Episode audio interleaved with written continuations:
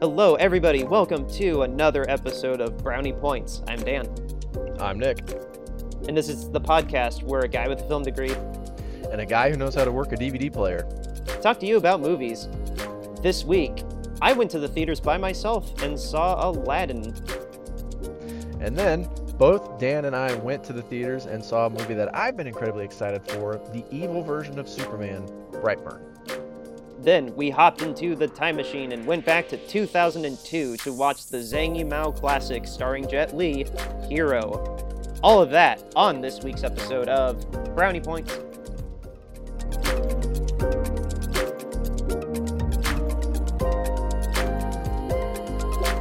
All right, guys, as we do every week, Nick and I like to open the episode up with a little or- editorial segment. Whether one of us sees a movie solo, or we talk about trailers, or we talk about something in the news, or just a topic that we have on our minds, so we feel like talking about for a little bit. Um, we never like to just jump right into the reviews. This week, uh, Nick and I want to talk about uh, just kind of the current state of uh, cinematic universes. Um, and in my opinion, I kind of dislike that word. I kind of wish that we would keep calling them franchises, but I mean, it's I mean it's whatever marketing, whatever you, whatever Hollywood wants to do. Marvel kind of set the precedence for this uh, back Yeah. like ten years ago. So, um, and because they made the billion dollars four times over, everyone wants a universe now. So, even if it means rushing it and trying to make a universe within two movies. I yeah, that's um, that's definitely something that DC has hard, learned the hard way. Um, but And Dark Universe. I yeah the that was I- just one movie though. it, yeah like the the what's going on with I mean I guess since we're already bringing it up um, with them that's not the clearly that wasn't the way to go about it. Um, I mean uh, you saw all the DC films right? Um, I've seen Wonder Woman and There's Man of Steel. Aquaman since yeah, actually I've I've seen all of them. I, I thought I'd missed one after uh, Justice League, even though No, there's I've seen that movie two or three times and I don't remember anything in it.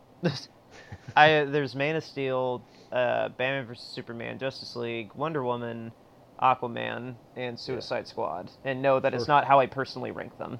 for for our listeners, I I've told you this, Dan, multiple times. Justice League is such a forgettable movie. I went and saw it, and as soon as I left, I didn't really remember anything in it. But my dad uh, had never seen it. He he didn't go with to go see it in the theater, and so he rented it, and he watched it. I remember watching it with him. That was the second or third time I'd seen the movie. I watched it with him. Two weeks later, he comes back from the video store and he has it on Blu-ray. And I was like, "Why did you rent Justice League again?" And he goes, "I haven't seen it." I was like, "Yes, you have. I watched it with you." He goes, "I can't remember anything in it." He goes, "What happens?" And it's like, "I same thing. I don't know what happens in this movie, but I know I've seen it multiple times. It's so forgettable. You actually won't think you've seen the movie." I I don't agree to the quite ex- same extent. I I found the film surprisingly watchable given the Frankenstein it actually is. Um, with uh, Joss Whedon having to come in and pick up the pieces and do as much as he did after, admittedly, it was honestly really tragic what happened to Zack Snyder. Um, if you don't know was what, it his daughter died? Is that what it was? uh, yeah, she uh, committed suicide. Oh, jeez. Yeah, so not quite the same as like Bryan Singer getting fired off Bohemian Rhapsody and then that movie Yeah. getting Frankenstein. Um, Yeah. But at the same time, like, no, it's it's not completely memorable.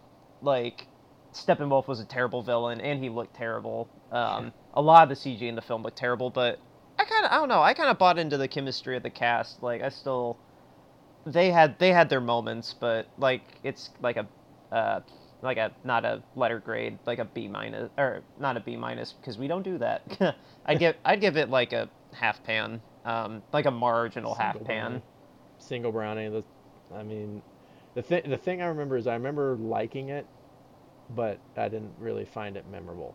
Yeah, but um, I mean, let's bring this back to the universes because at the time I remember Man of Steel was just kind of be like Man of Steel, and then they just Yeah. decided to try to make it a DC universe with one home run with that epic Batman versus They, Superman. yeah, they they hail married the daylights out of those two movies because I remember when Man of Steel, like once we started getting trailers, I remember it was just like, hey, this is the new Superman. This is this is kind of how we're gonna do Superman for a while, and people thought like people, you know, it was controversial. It was kind of a it was a pretty divisive movie, and I I remember at the time they were rumored for Justice League, and it was so close to the Dark Knight series ending. I was like, are they gonna be able to get Christian Bale for that?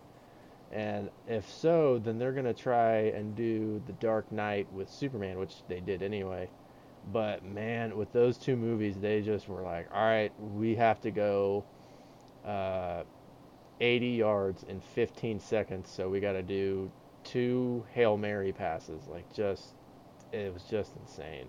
Yeah, I mean, to the best that I can remember, Justice League had been in production hell for a long time too. Like Warner Brothers Yeah. wanted to make a Justice League film, and then uh, I just heard that was rumored. Like the one of the rumors I heard for it was that it was in production hell basically from around the time the cartoon series on Cartoon Network was around, and we were in elementary school at that time. I I would believe that because I mean, and, it- um, and then it came out when we were in college, or actually, it, Justice League came out after we were done with college. yeah, Justice League came out when I was already moved up here. Yeah, Um, but the uh, but then obviously, yeah, like that, they bet off way more than they, they could chew. Like, and they just forced so much to happen. It compromised the film narratively. Um, on top of in not trying to make this all about BvS, um, they compromised it not only by overcramming the story itself, but then what Zack Snyder made out of again a watchable version of the film at three hours long, which Mhm. really it needed to be, because the two and a half hour cut that Warner Brothers forced them to release so it'd be more marketable and easier to screen, yeah, um, it destroyed that movie. It was yeah, barely comprehensible. yeah. So that left a bad taste in everybody's mouth, mine included. Then nobody watched the three hour cut besides you, me, and like two other friends I know. The three the three hour cut actually is not that bad of a movie. The only No, it's the not. only massive complaint I have about it is I look at it and I'm like, wow, I really wish they'd cut 30 minutes out of this. And they're like, but if they do, then it's the movie we got in trailers. Or the movie we got in theaters. Like, it doesn't work if it's that way. Yeah, exactly. Like, it's just so overstuffed. Um, Yeah. But again, it's still watchable. I still think it's a good, a decent film. Um, and then Wonder Woman. I mean, Wonder Woman was the first time that DC like really like got it 100% together. Um, Yeah. Especially because before that and after Batman versus Superman, I, I we don't have enough time for me to get into why Suicide Squad failed miserably. Raisin Cookie. Don't even put raisins in it. Go ahead and sprinkle some Funny thing hamster is, me droppings and you in hate it. Like, me and you hate that movie as much like equally, but we hate different parts of the movie. like I- we both like I absolutely hate that movie, and then we disagree on what parts we hate, but we come to the same level of hate. It's really weird. I again too much time to Yeah, I know, I'm to burn saying, on I- it. I, thing I I think you're right movie. though. Um, but no, it's an incredible story about like I'll just say that a trailer company had final cut on the film instead Yeah. of the director, which alone is already a terrible sign. Which, But uh, you think DC and Warner Brothers would have learned after uh, you know a little tiny movie called Batman and Robin? Maybe maybe let the movie maker have say in the movie. Uh, yeah. But anyway, not gonna waste any more time on Suicide Squad. Um, so then Wonder Woman comes out and uh, it's a huge hit, and then we get Justice League, which again, like, it was the right movie, but just too much happened behind.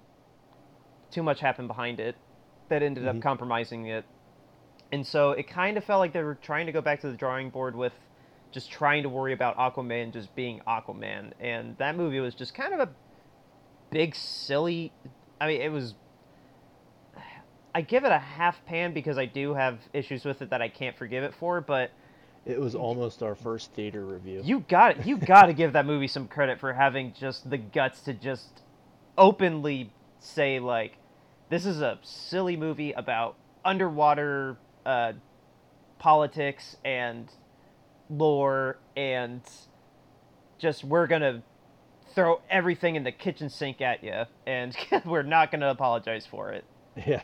And it was and it admittedly it was kind of fun for about half of it when the other half of the movie was not like mind-numbingly stupid. Yeah, then it dragged on too long. So then yeah, it just looking back at DC when we can see all of these pieces um like how they tried to make a jigsaw out of this like I guess we can just take them at their word that they're learned their lesson cuz I mean, I don't know what to think about how they're going to have a solo Joker while also a Joker within the universe of Suicide Squad Well, they're, because they're rebooting Suicide Squad with the sequel. Like it's the thing that's is it a, is it a re, is it a reboot though? Like all my all the everything I from heard what I've heard, it is. It's a reboot. I had, I thought James Gunn was outright like doing a sequel sequel. Like As far as I know, it's a it's a reboot. okay, so if it is a reboot that's fine, but then that also raises the question then of Harley Quinn getting her own solo film. So Well, okay. Here's the thing. It's a reboot, keeping some of the same characters while getting while replacing some of the other ones, but it's supposed to like act as a reboot, basically. It's- oh, Okay. Dude, it's a mess. It's they're getting they're getting their act together while simultaneously still being a train wreck. It's really weird. so they're it's lo- like the Cleveland Browns, where it's like, you know what, you you're doing amazing, but your team's still terrible. Yeah, it's I it's oh my gosh. Ladies and gentlemen, this is the state of DC. It has broken me and Nick. so, um, I want to segue this then into a universe that has really low key, like, honestly, been kind of getting it right. Um, where wherein uh, I'm not the biggest fan of either of these films, but in terms of bringing uh, the central characters together, um, the Warner Brothers MonsterVerse honestly seems like they know what they're doing. Dude, it's canceled. No, no, not Dark Universe. Uh, Kaijuverse. Uh, Godzilla and Oh, Kong. Okay. Yeah, no, no, no. We, I mean, we can talk a little bit about Dark Universe if we want to, but obviously No, that was. Uh, I, didn't, I never I didn't even see the the one movie in it. I didn't either, and that is the cinematic equivalent of a one-hit wonder if I've ever heard of one. Yeah. Um, but no, like, uh, you've seen Kong Skull Island and Godzilla, right? Um, I saw parts of Kong Skull Island. I saw it really late one night and fell asleep during it. I saw Godzilla. Like I liked Godzilla um, a pretty good amount. So I'm pretty excited for the upcoming uh, Godzilla movie. I saw very little of Kong Skull Island. What I saw, I liked. I was just so tired I couldn't stay up. I um I didn't like Godzilla that much. Um I mean it could be worth a rewatch before going to uh going to Yeah, King of I- the Monsters. Um I Like, outside of the last- te- the tease of the action's the big problem with that movie, but I didn't mind. Like I didn't look at it and go, "Oh, well, it's a train wreck." It's like you just told the story poorly. yeah, I I remember not liking the movie up to the last battle, but um and then Kong Skull Island like I will be the first to fully admit that I was underwhelmed with it because I went in with completely wrong expectations. I cuz I'm such a big fan of King Kong, uh the Peter Jackson version, like Yeah. the set pieces are pretty cool in it, but like I just I don't know. I I I wasn't in the right I wasn't in the right mood or mindset when I saw it. But um but I still think even with this it's going to be interesting to see Kong versus or Godzilla versus Kong cuz it definitely like is trying to they're trying to do something a little bit more organically with this universe that for some reason uh like the dark universe just and DC just they just try to throw everything at once where Warner Brothers they were just very quietly just like let's make a monster universe Yeah. and they're just like okay let's just start with King Kong or Godzilla everyone likes Godzilla and lo, Yeah. lo and behold it's got like a 70 something on Rotten Tomatoes and made a lot of money Well, the thing the thing that's interesting that it seems like they're doing with the King Kong one uh, and Godzilla one was when Marvel started the Marvel Cinematic Universe, the idea was there of hey, like they were like, wouldn't it be neat if we just started connecting all these movies? And they tested it with a couple movies. And then once the test started working and it kind of picked up, and they're like, we can do this. We can actually do this. It started picking up steam and that's what a lot of uh, a lot of cin- uh, cinematic universes get wrong is that they go, well, let's just set up that there's a universe from the beginning, and then it's like, dude, you're trying, you're literally trying to cram a universe down our throats. You're not letting it develop organically. That's how these things work. Is you have to do the build up. Yeah, But you, everyone just everyone just go everyone literally knee jerk reacts to hey what's real big right now cinematic universes oh we gotta have one like no let it develop You can even Um, you can even look at it at a more micro level. Like um, I've been watching. Uh, it's I'm gonna.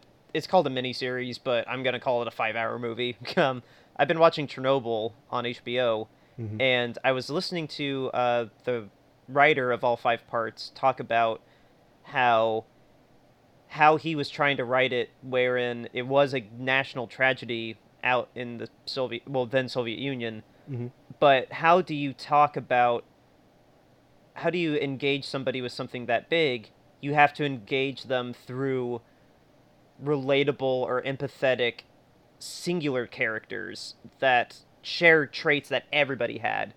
And you kind of have to look at making a universe like that You've got to worry about the individual pieces and let the individual pieces set up the scope gradually that's how yeah Godzilla only worried about Godzilla until the very end when you saw the map of Skull Island.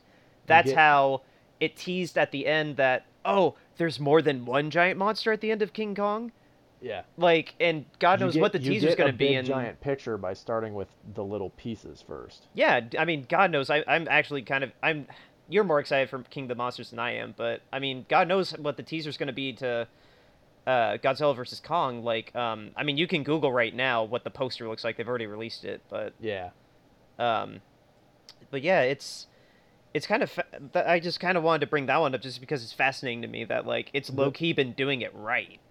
And the the th- the other thing too that was kind of the reason that when we were trying to when we came up with the idea for this, kind of the reason I wanted to talk about the state of cinematic universes is something you said when we did the oddly enough the Detective Pikachu review really stuck out with me was when you said it's uh it's a standalone film. Like it ends and you're like oh I, I got everything. It's not building to something else. And especially with pre-existing material like comic comic books or it being a reboot of a franchise um, or you know uh, maybe a movie vid- a video game movie it's rare that people make a movie where it's just a movie now. You always it's always some it's always uh, setting up for a sequel and it's always building a bigger world. And then we went to Detective Pikachu, a movie that is based off one of the biggest franchises of the 90s and early 2000s. And that movie is made just to be that movie. And that's something that it's it doesn't happen much anymore. You typically get it with smaller, more independent type movies. And it's something that uh, that movie deserves praise for and movies that end up being you know, end up being good and end up having their own kind of standaloneness should be praised for. You know, it, it not going, not literally going, but look at the charts. Everything is the cinematic universe. Like, no, dude, th- I just want to tell this story. If it branches off into something bigger, neat. But I just want to tell this story. And they're like, because most people get kind of pushed around by the studios and the charts of, oh, well, we gotta, we gotta make a bunch of money. Like, no, dude, you'll make a bunch of money if you just make a good product.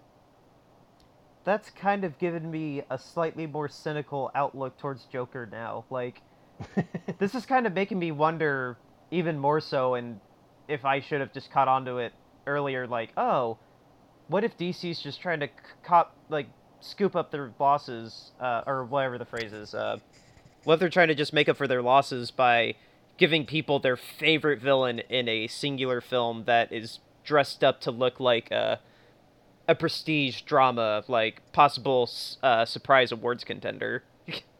Well, I mean, it, it, it, it it's gonna they're gonna start pandering because they've lost so much money. They're gonna have to start making stuff that will make them a bunch of money.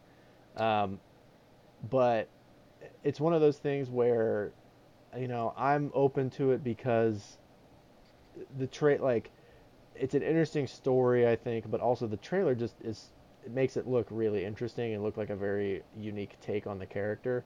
And the thing too that I once you know with DC announcing that Robert Pattinson is going to be uh, uh, the new Batman, I honestly wondered. I was like, I kind of do wonder if maybe the little kid, because the little kid that he makes smile in the trailer is supposed to be Bruce Wayne. I was like, I wonder if that's supposed to be Robert Pattinson's Bruce Wayne as a child, Well, or if or if it's connected or what. So it's well, as of yet, that this Batman, like, I mean, technically he's not confirmed yet. I'm just, it, he's technically not confirmed yet, but at the same time, we don't even have a clue yet if, um, oh, I'm spacing on who's even directing it. Um, the guy that did the last two uh, Planet of the Apes films, um, uh, not Rupert Everett. Um, it'll come to me, but uh, but no, he um it's not even technically confirmed if uh, this will be connected to um,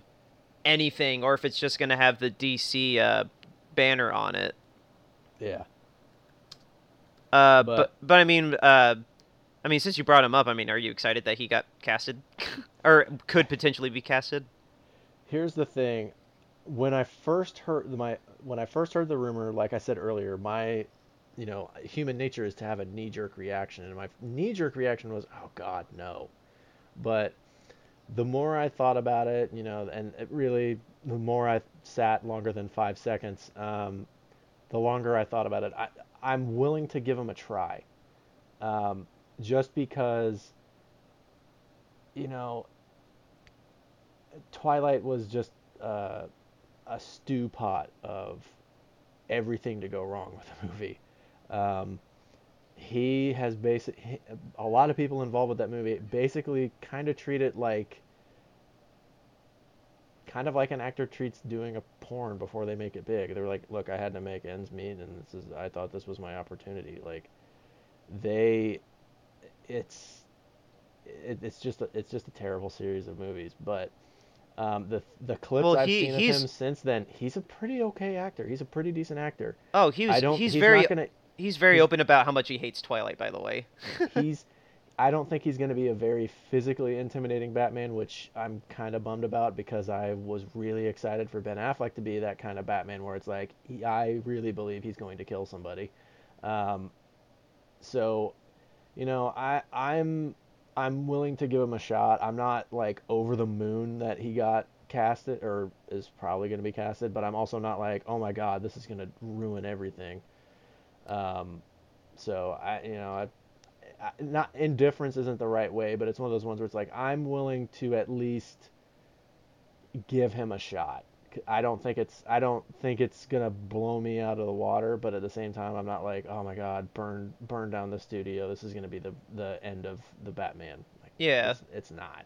It's um I got I, I remember now by the way it's Matt Reeves the guy that did War and uh, Dawn of the Planet of the Apes Yeah, um but uh, so that I mean that alone makes me excited like regardless of casting because he's a smart director and he'll have a say in casting obviously but um yeah, I I personally think I'm personally kind of uh intrigued I wouldn't say the word excited necessarily but I think he's got a decent face for Batman I, he's definitely got the chin Mhm. um but I will defend him on his range. Like once he got his life savings, he his retirement money more or less banked from Twilight. Yeah. Um, he's done a lot of really interesting roles. Um, I saw this uh, Australian film with uh, Guy Pearce in him called The Rover. Um, it was a post-apocalyptic film that he was great in it. Um, I saw that Explorer film with him and Charlie Hunnam, uh, The Lost City of Z, and he was fantastic in that supporting role. Hmm. Um, I think uh, I wanted to see that sci-fi film High Life that he was in that just came out, but um, hadn't made time for it yet. But uh, I, I no, I think he's a pretty interesting actor. Um, I like. Oh, he's also in uh, Good Times. If you remember seeing ads for that uh, last year, maybe it was two years ago now. Um, no, not at all. um, if any of our listeners know the Sudfeld brothers, um, it basically, um, it's well, it's definitely worth checking out if you have Amazon Prime because it's there right now. But um, it's a very stylized robbery movie gone wrong, and um, it's it's phenomenal. He's fantastic in the lead role in that film. So, I think, I mean, that's kind of all I'm kind of looking at it like. I can see a range with him in it, and if he's on board with doing a superhero film, kind of in the same way that Joaquin Phoenix is on board with doing a superhero film, like Yeah. I was more shocked at that honestly because I was like, wait, Joaquin Phoenix wants, okay, he's read the script, so he obviously likes something in it, Yeah. or they they're paying him almost as much as the budget itself, like, um, but so yeah, I'm I'm kind of looking at this at the same way, like I I respect Robert post Twilight, so if Matt pitched him an idea and it intrigued him enough, then I that's more power to the movie. Gets me a little more excited. Yeah. So yeah, with that, um, that's kind of uh, our thoughts on uh, the cinematic universe in its current state. Uh, we'll be right back to talk about the film that we saw in theaters from not James Gunn, the other Gunn brother, Brightburn. We'll be right back.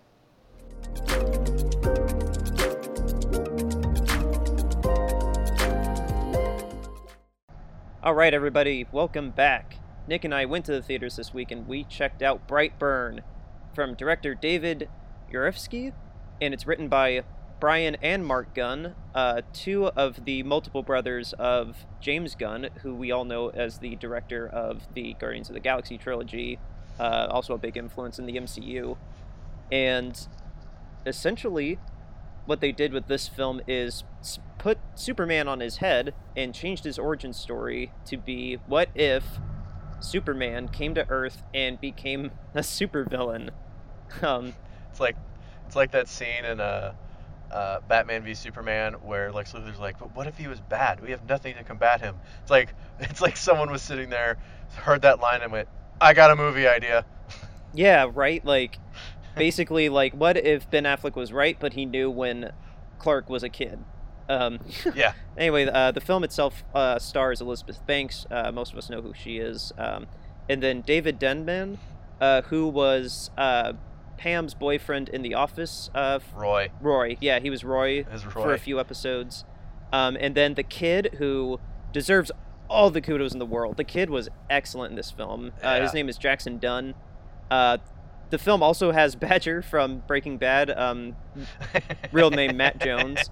Uh, he was excellent in the film too, and um, he basically just plays a Midwestern badger that's not on drugs through the whole movie. yeah, pretty much um, the stereotypical um, "get you a gun for your birthday" in broad daylight, by the way, which um, I can vouch for. You could probably get away with. Um, I mean, you can too. the dad was not cool Oh, with it. Well, no, well, reasonably. Um, but anyway, um, we'll get more in the plot points in the spoiler section. Um, my spoiler-free take on this film was um, I'm gl- very glad that we didn't cut this because we were Yeah. we were debating whether um, if we were going to get this and Aladdin in or not, and um, I put my foot down. It's like it's like, dude, I'm going on vacation. I, I'm only gonna be able to see one movie this week. I'm not that excited for Aladdin, and I've been losing my mind with excitement for Brightburn since I saw the trailer. I'm not not I'm not not seeing this movie to go watch a live action remake of a movie I've already seen yeah, that I'm not that excited for. Yeah, so I mean, um, we'll have my uh, review on Aladdin solo because um, I figured one of, uh, one of us needed to still do it. But um, but no, for our for Yeah. our combo review, let let's say, um, I am very glad we saw this. Um, this was much darker than I anticipated. Um, I thought the acting was excellent. Um, there are a few kind of issues like just some minor hair pickingness I have with it. Um, kind of some inconsistencies with his power that are just for narrative reasons. Um, that kind of bug me a little bit. Um, but overall, this film is comes in in a nice tight 90 minutes with credits. It's fast paced. It doesn't waste any time. It's a lot of fun. It's extremely dark. Um, it goes places that I was hoping it would go to, um, and it kind of delivers its promise tenfold. And it's it's definitely the anti superhero film that um, I think will have an audience. Um, maybe not necessarily right now, just because of bad luck coming out against Aladdin, and then next week there's um, the huge lineup is coming out next week. Like it's kind of coming out in a crowded time, but um, maybe this will have more life on DVD. That's just my opinion, though. But um, Yeah. but no, this was this was a hell of a fun movie. I had a lot of lot a lot of fun. Yeah. Uh, what did you think? What's your rating? Uh, R. Oh, oh, sorry. No, no, no, what's your I thought you said what's the rating. Oh, um, I give this on our uh, special scale of um, a raisin cookie, which is a terrible movie, one brownie, a mostly bad movie, uh, a half a pan of brownies, uh, that's kind of 50-50, a full pan, pretty good movie, and an excellent, near perfect, or basically perfect film, uh, brownie pan with sprinkles on top. Um, I am definitely, um, after spending a night thinking about it, I'm, I'm sticking with why I texted you a full pan. Uh, this is a pretty entertaining film, if not um, held back by its own budgetary limitations and some things in the in the script that I thought were a little like questionable. But um, with how, in the broad scope of it, with just how entertaining and fun this film is, it's easy to forgive any fault that I have with it. Okay. I uh so like like I said on previous episodes uh and in the beginning of this review, I was really excited for this. Um, I had really high ex or not really high expectations, but I was really excited for the movie.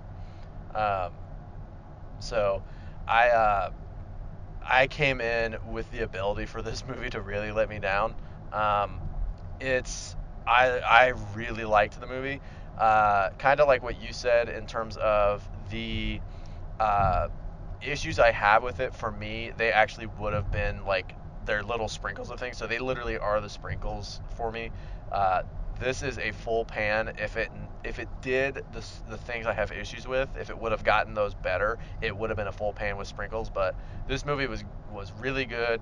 Um, original is not the right word because it's clearly the Superman story, and then they're like, well, what if he went evil?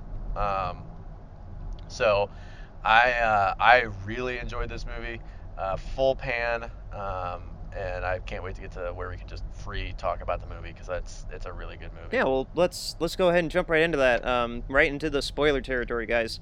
So if you haven't seen Brightburn yet, uh, skip to the next music chapter. Um, but yeah, we're gonna let it all out. Um, so basically, uh, like you said, this is the Superman story. Um, Elizabeth Banks and David Dunn, uh, Denman, uh, they can't have. They're trying to have a kid. They're having troubles with it, and um, And they hit you over the head with that within the first 13 seconds of the movie. Yeah, I mean, uh, again, that's kind of the that's kind of uh, part of this film is that it just kind of jumps to the chase. There's really not that much fat on this film. Um, Yeah. he come. He, It's that that was one thing that I kind of wish the movie would have done better. Is I wish it would have, uh, I wish it would have been a little longer, uh, maybe um maybe like 10 to 15 minutes, uh, just to let things breathe a little better. Because it's it's not it's not one of those things where it's so fast paced. It's like oh my god, slow down. But it's one of those things where it's like you could deliver the message you're trying to deliver better if you were able to slow down. Because it's only a 90 minute movie. It's not you know like John Wick where it's two hours and two minutes. I mean it's it's a pretty fast movie. see, I think that kind of. I think they understood that, or they had this idea that like we know what the story is, and rather than kind of get bogged down to a point where it'd be like a legitimately like comedic comedic parody where like that'd be more distracting than the horror element that they were trying to go with like the tone of this film very much wants to be a horror film while just kind Yeah. of nudging you with that hey this is actually superman not like outright trying to make you laugh and like make fun of superman like it's tr- it's definitely Yeah. trying to emulate it but in this kind of reverse engineered way so i kind of Yeah. like I, that's something that I can kind of personally forgive it for. Even I mean, because we still we still get a lot of we still get a lot of decent character development out of um, the mom Well, and like, the dad. Like I said, like I said too, the things that were wrong in the movie for me were litty, little tiny sprinkles. So it doesn't it doesn't ruin the movie. It doesn't massively detract from it. But when I was think, like critically thinking about it, I was like, you know, if they were able to develop this movie for about 10 to 15 more minutes, I wouldn't have this issue. But it's a really tiny issue because they do develop everything really well. yeah, um, the kid uh, Jackson, especially like the film starts when they find him, and then it imme- almost immediately jumps to like ten years later, and um, Yeah. he start he has those kind of superhero tropes where he's starting to discover who he is, but Your body's going through changes, Brendan. it's okay to, you know, touch. Touch, touch what? That Like- was the most awkward puberty talk I've ever heard. Uh, I really, I the thing that's funny is you know that that's like a like a trope in a movie is the dad awkwardly has or an adult has the awkward birds and bees talk with the kid. But this one didn't look like it was like, hey, we're just trying to make a funny scene. It came across like this guy's really trying his hardest to be a good dad and be a good father. He just doesn't know how to do it in this instance. And because it's such an awkward conversation to have, he's he's flubbing it up in a way that's funny. It's not it's not like hey the scene's funny because they're having the puberty talk. It's hey the scene's funny because this is an honest awkward human interaction. Yeah, it's funny because it's so relatably painful and real. Like it's Yeah. it's definitely not a comedic moment, and that's all the joke uh, jokes quote unquote in this film. I mean, for the most part, at least as for I could Yeah. tell. But um, back to what I was saying about his powers. Like we do get the moment where um, he's he's talking to his dad about doing chores, and uh, he's got to do the lawnmower, and then he ends up throwing the lawnmower across the field. that was really Um, funny. but It's just like no effort at all, just flings it a quarter of a mile down town. Yeah, um, but before that he has um, the the night terrors and the night walking when he goes into the barn where they're hiding the ship. This is something that I kind of had an issue with, like, and it's pure. And this is why I was saying at the start, like, with kind of limitations to their budget. Like, it's not that the film didn't have a budget. Like, there's some pretty spectacular effects in this film. I mean, given this probably got made for like less than a hundred million, maybe even less than like maybe maybe the fifty mark, if that. But Yeah. um, I didn't like how cheesy it looked with just the glowing light under the barn door and then the grobble grobble grobble grobble. Like I thought that was I thought Pig I thought yeah I thought that was honestly kind of cheesy. Like just from a just from an aesthetic standpoint, it was like really you like this is where you're cheating the budget a little bit. Like that kind of bothered me. Yeah, but in, in their defense too, I'm not really entirely sure how to improve it.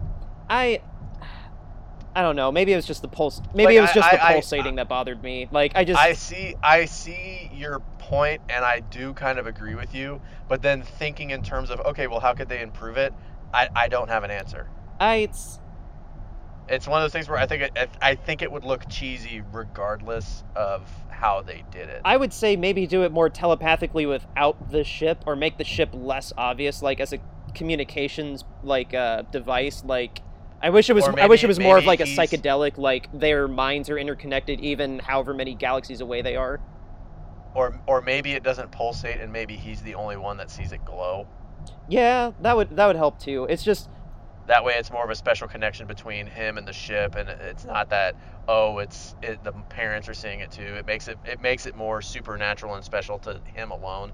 Yeah, like just any. Like, it's it's nitpicky, but like it's just one of those little things that like kind of just made me like, okay, movie, It's- you're getting a little silly. if- like If if in criticizing this movie, it sounds it sounds like we're grasping at straws. We are grasping at straws. It's it's not a perfect movie, but the imperfections in it are kind of like really. Why do you find that an issue? yeah, I'm not But trying to. They're they're all all of them are small, but there's a decent number of them. Yeah, I'm not trying to make a mountain out of an anthill. It's just one of those little things that, Yeah. like, um, because I again, I have very little things to say besides praise for this film. Like, uh, so anyway, Yeah. like outside of that little scene, we see him throw the lawnmower. Um, he's crazy, wicked smart. Um, and Oh yeah. but then the um, again also uh, when he's in the cafe um, and he gets the gun for his birthday, like he gets really mad at the dad, and all the video games start to like the screens start to break up a little bit, and uh, the lights flicker a little, so you know something's boiling, up to the point where uh, in gym class, um, this girl that he likes, um, because she knows that he like stalked her to the point that like he actually broke into her room, gave her uh, broke into her room, and then uh, just kind of ran away like a stalker. Yeah. Yeah, that was because that was after the because he talks with his dad and his dad said, you know, this is after the freak out at the uh, cafe and the dad. Oh, yelled at the right, right, right, yeah. Him and the dad, him and the dad, his dad notices him do something weird, and his his dad's like, maybe he's going through some changes, and his dad starts talking to him like, you know, you're gonna notice some changes. You're gonna notice the way that you feel about girls is different, the way you think about girls. And he goes, and he's like, it's okay. He's like, as long as you don't feel like the you know it- you're it's okay to notice them and it's okay what do you what do you say? He's like it's okay to play with you know it down there or something like that. Yeah, but then, then- but that's when. and then he's like it's okay it's okay to act on it and he goes like now? And the dad goes i mean no not right now. And then when he goes when he goes when he leaves and then it shows the girl in her room my first thought was like oh no movie please don't do this. Like don't go where i think you're gonna go. Thankfully it does not go all the way but it's still a really creepy messed up scene I I know for I I'm certain that a studio would have immediately said no if their first pitch of the script Yeah. had that scene. I'm just saying, like, I get where your head I get where your head was at, but I'm again uh, you're not I'm not saying that you're advocating for what you thought was going to happen. i'm not but- i'm not advocating for it i was just saying where the movie was going and the fact that he was like oh i have these powers and i can I, he's he's realizing he can kind of do whatever he wants and there's very little repercussions for it. I was like, "Oh no, don't do this." Yes, the I Do please don't do they're this. they're 13 audience. We're aware they're 13. We're not saying we're disappointed that didn't happen. Uh, yeah.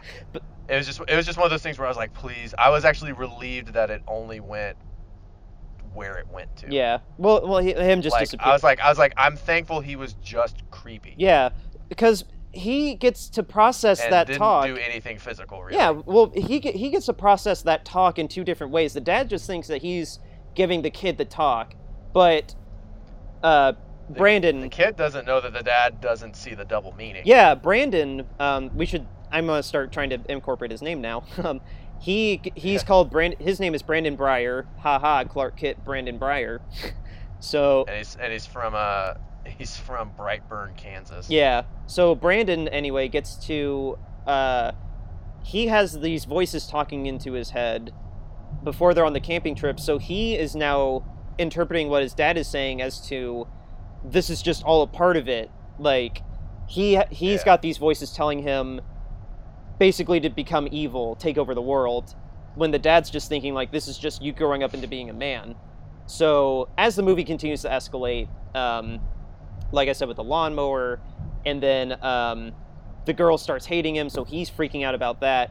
Um, when they're in that gym class, he breaks the girl's hand at a point where she's asked Pretty- to pick him up. Like, By the way, the gruesomeness of of the physical carnage in this movie was not something I was expecting. Um, the broken hand is kind of the start of it.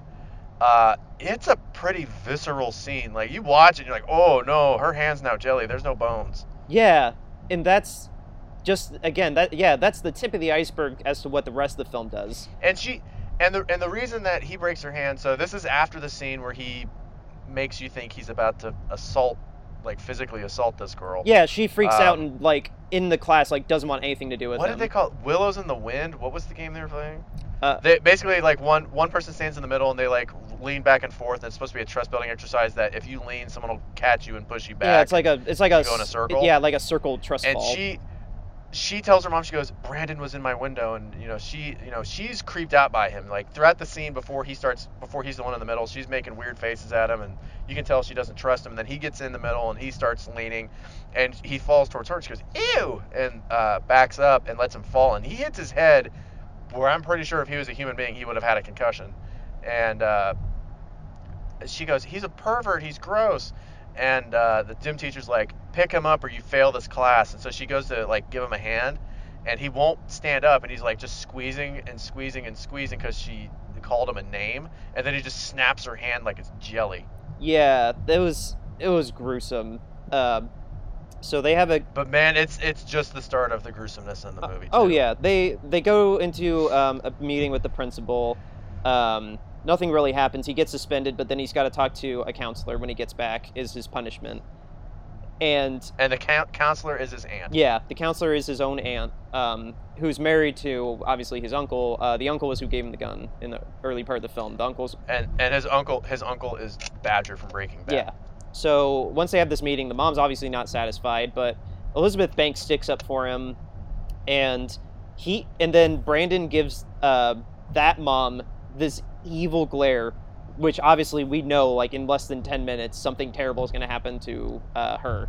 yeah So she works in that restaurant where um, they had the birthday party, and she's closing up. And for he the- had the freak out. yeah, where the and she's closing up for the night, and then this is the first time in the film that um, we really see why, up to this point, he was just drawing in his notebook this weird little BB symbol, and he he writes it all over the walls. Uh, or all, all over the windows um, with the He's- fog. he- because it's it's it's Kansas in the middle of summer. It's it's like 85 degrees at night with 97% humidity, so it, all the windows fog up. Yeah, so the BB's all over the window. The lights are flickering. She doesn't know what's going on, and then he causes the uh, the fluorescent lights above to to break above her. Yeah. And there's a gruesome, painfully awful, like 30 seconds where you have to watch her Yeah. pull a piece of glass out of her eye. Like, So in in my family, uh, there's a f- uh, family member that actually can't stand like in movies if anything happens to someone's eye, and I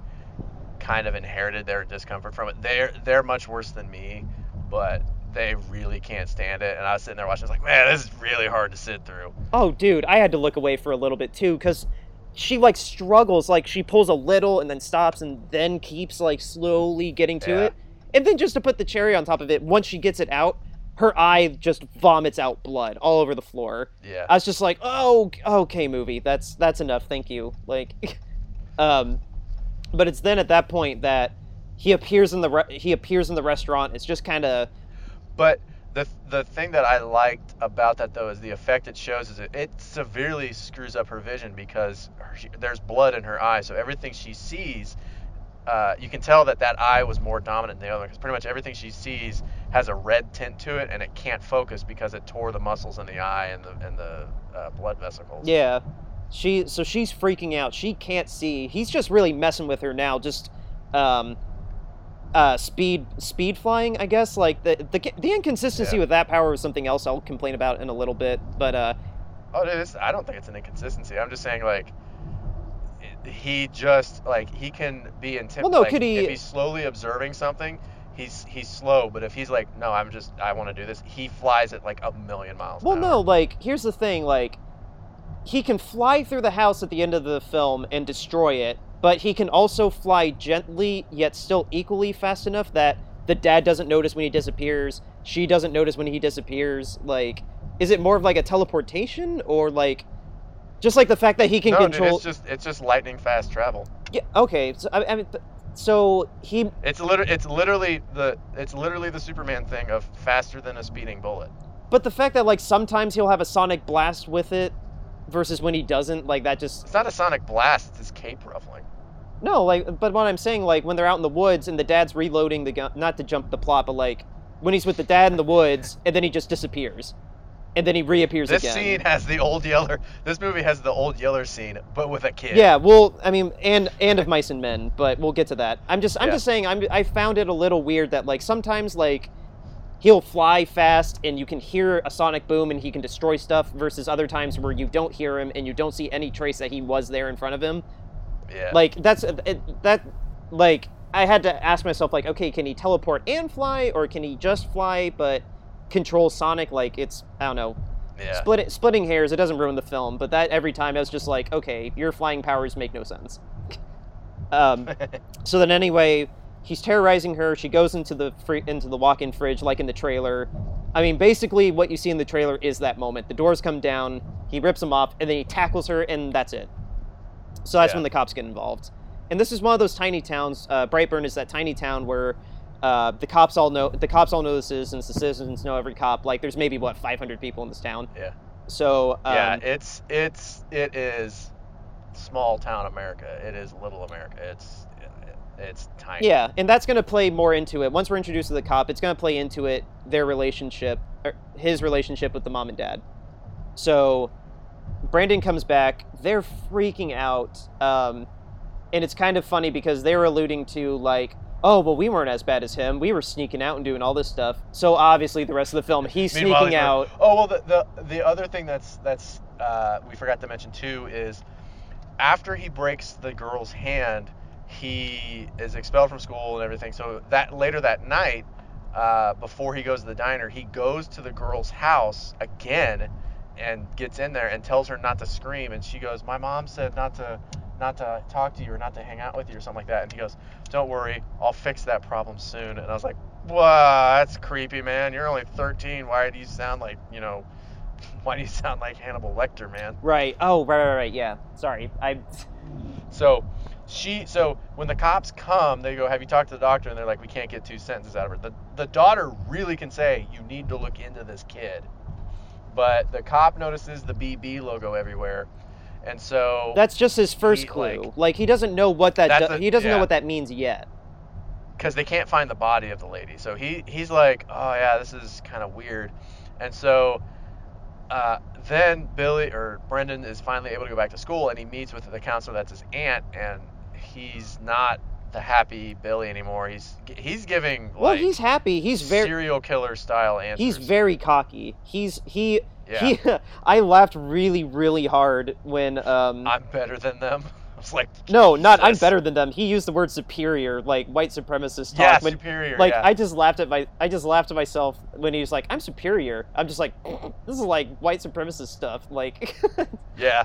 like that was, and then like the face that the aunt has like she immediately is just like oh okay something's very wrong here. Like She, she's like, these are red flags, and these are the biggest red flags I've ever seen in my life. but just like Elizabeth Banks, um she doesn't want to turn on him even though that's not like straight up maternal instincts. Like she knows like this is my sister's kid. Like I have a job This is going to be really hard to say. The kid that we watched grow up and we all love, this kid's going to be a serial killer. Yeah, it's a it's a really it's a really subtle and small He's- performance, but it, it really He's, is. he's showing he's showing no remorse. He he thinks he's better than everybody. He claims he's superior than everybody. Shows no remorse. Has has harmed someone before and is showing signs that he will harm again.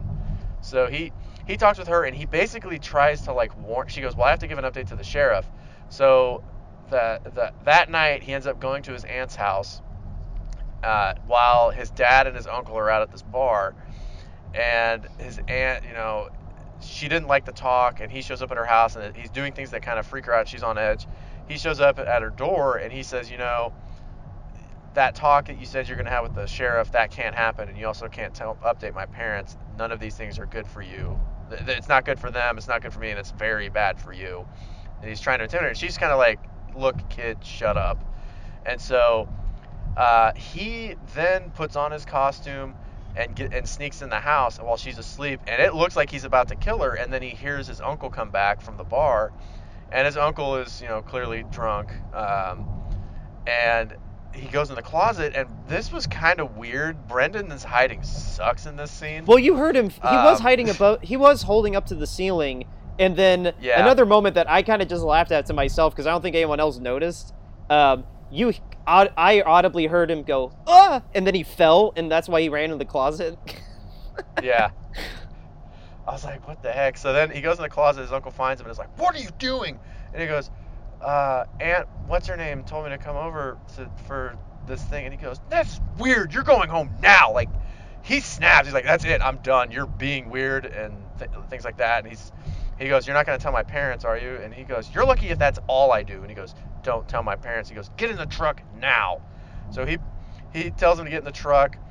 Uh, and he and he says no, and he punches him, and then this is the Well, funniest th- scene that's of the when movie Brandon because thro- not punches him. He like uh psych shoots him with lasers. or no, no, well, he throws him or not throws him. He uses his mind No, to that's- like throw him into the garage.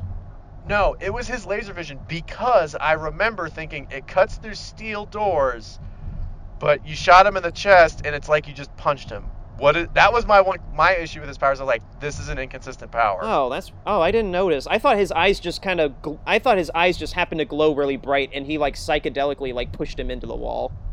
Okay. Speaking of his eyes, the character design in the dark honestly is really intimidating because it's a it's a creepy costume that he has and the eyes glowing really take it up a notch. But anyway, so he um he starts like running away, which I was like, way to defend your wife, jerk! Like you just leave her to fend for your, herself after this superhuman Well, no, he being was just put, he like was chasing threw you into the threw you into your own garage door. he was chasing Brandon like he was like, oh nope, and he gets in his truck and he starts driving, and Brandon, uh, he's looking around for Brandon, and he can't see him, and uh, Brandon like rams his truck, and it, then it starts uh, I don't know how old the truck is, but the way it was behaving, it acted like it had a carburetor in it, like it wasn't getting the proper air to fuel ratio. Dude, that joke that And- joke ran way too long.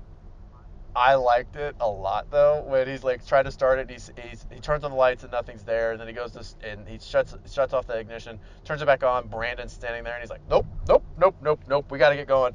He turns them off. He turns it back on again. Brendan's now flying. He's like, nope, seriously, we got to get going. We you know we can't we can't sit here anymore. We really have to get going. He turns it off and he turns back on, and Brandon's not there anymore. He's like, no, come on, please, please turn on. We gotta go. We gotta go now. Please, please turn on. We gotta go. I thought that scene was hysterical. I I laughed at the first part of it where he saw Brandon, and then it was him floating, but then he disappeared Yeah. and it just kept going, just like, dude, obviously the truck is broken. Stop. Like, like But then Brandon Brandon flies, picks up the truck, uh, and basically flies up straight in the air. And it's and the thing I like too is you could actually hear Brandon was struggling to pick up the truck for a minute. You can hear him like, uh, uh, I was like, oh okay, so he's not reached his full power clearly, but he, this is oh, not yet. he can do yeah, this. not yet though. and he picks he picks it up straight in the air. And how how high would you say he gets him? Like 15, 20 feet? uh, yeah, just enough to make it look like that he hit a deer. Like, definitely not. he and then he he lets go and he drops the truck on its nose and this is honestly the most gruesome scene in the movie to me. Oh, was One when His jaw hit and it shattered his jaw and it just looked like a pudding jaw. Oh, that was so disgusting. So much blood. I I was surprised that they let him like choke on his blood as long as they did. Dude, that was so I honestly I want to say kudos to the to the people that did the gore for this movie. That was great. Oh, that and um, Elizabeth, Mo- uh, Elizabeth. When we get to the end, um, the makeup on Yeah. her too. I want to compliment that moment when we get to it. But uh, yeah, no, there is some excellent But- gore effects in this film, especially so he this. That jaw was disgusting. He he drowns in his own blood and Brendan wipes his finger in his blood. And at first I was like, is he gonna lick it? What is he doing? That's and then he makes the too. BB logo. I was like, I was like, why do you want to taste this blood, you spaz? And he makes the he makes the BB logo. And the cop, the thing that I thought was funny is the cop at the scene, he gets he gets photos of the scene. No one notices that there's a BB logo like very deliberately drawn, and then he's looking at the picture, and goes, "Oh my god!" And I was like, "That's kind of true." Oh yeah, until like But- what? How so many then- days later? Like yeah. So so then the the mom and uh, mom and dad go see the aunt, and she's like, "He crashed. They think he swerved to hit a deer. You didn't let him drink, did he? Did you?" And he goes, "No, he didn't drink. He had like three or four. And I was like, "Dude, he drank." like he came in and he was he was wobbling back and forth. He drank. Um, so uh, they um, the the aunt says, "Did Brandon make it home okay?" And he goes, "They go, yeah." And she goes, "Good." Because he was over at my house and I was worried he didn't make it home. this was, And and this like, reveal is "What?" this reveal is after when Brandon came back from killing him. Yeah. He said that he was just Yeah. out playing soccer all night, and obviously they knew it was a Yeah. lie, but they And didn't he- know what and, he did. And they were like, he, he's, they're like, he goes, they tore my shirt and or something like that. And they go, well, here, let me see. And he goes, no, no, don't take it. And I was like, wow, that doesn't sound super defensive and weird at all. So then um, he uh, they go, he's obviously lying. So the next morning, the parents break the news after going to the hospital that his his uncle died, and he just sits there like nothing happened. Like it could have like they could have come in and been like, hey man, just so you know, I found a five dollar bill on the street. He's literally he could would have had the same reaction where he's like, okay. Yeah, that's that's this is the this is the point when the dad finally snaps and is just like, Yeah, he's had it at this point. He goes, no, he's lying to us. He's he's up to something. What did you do, Brandon? Did you kill him? And Brandon shoves him through the pantry. yeah.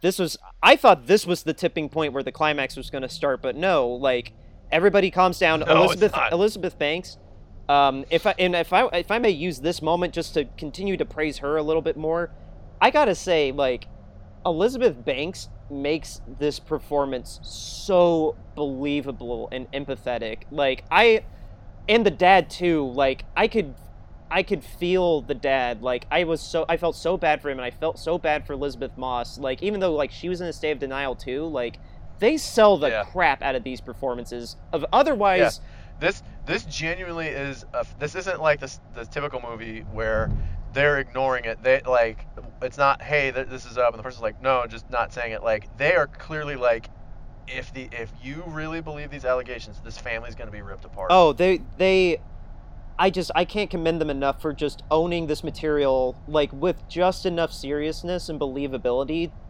but also playing in with like uh, the obvious tropes, the obvious familiar beats. Like they just uh, they were so they they helped elevate this material from being just a stupid self parody into something that actually like you could buy into it and um, really just go with the flow with it. Like this could have Yeah. just been a silly, awful horror film like La Llorona that want God, yeah, but- very easy. but no, really, they helped sell it. Uh, Badger helped sell it. The kid helped sell it. Like, they honestly, like, that's my favorite aspect of this film was just Yeah. this ensemble was so perfectly casted. Well, so the the dad, you know, he he goes upstairs and he starts looking through Brandon's room and he finds the shirt that he was hiding and he finds blood on it. And he has a talk with Brandon and then he sneaks downstairs and he shows the mom and he goes, "This is this is his blood. He killed him." And he goes, "How do you know it's his blood?" He goes, "He's acting weird. He just shoved me through the pantry." So he goes, "I'm gonna he goes, I'm gonna be I'm gonna be his dad. I'm gonna show him I love him." And because they don't typically they don't really have hard evidence on it. I mean, yeah, it's blood, but they can't say that it's the guy's blood. So he's like, I'm gonna take him. I'm gonna take him out, and we're gonna. I'm gonna have him. I'm gonna be a good dad with him. So him and the dad leave. Brendan and the dad leave, and the mom stays home. And uh, he, um, at this point, you know, the the mom gets greeted by the cop because the cop goes, you know, do you recognize this logo? And the mom had seen him drawing the BB logo on his notebook one day, and he goes, you know, it's kind of weird. The only thing I can think of is maybe it stands for like Brandon Breyer. And she goes, no, absolutely not. You know, he goes, can I, mind if I come take a look? And she goes, I actually do. You cannot come in my house and, and inspect it. And uh, she goes upstairs and she finds a notebook and sees the exact logo and she makes the connection. And this is at the same point where the dad, they're going hunting and the the dad, the son's, the, Brandon's out front. He goes, these are deer tracks, and he's all excited trying to find the deer.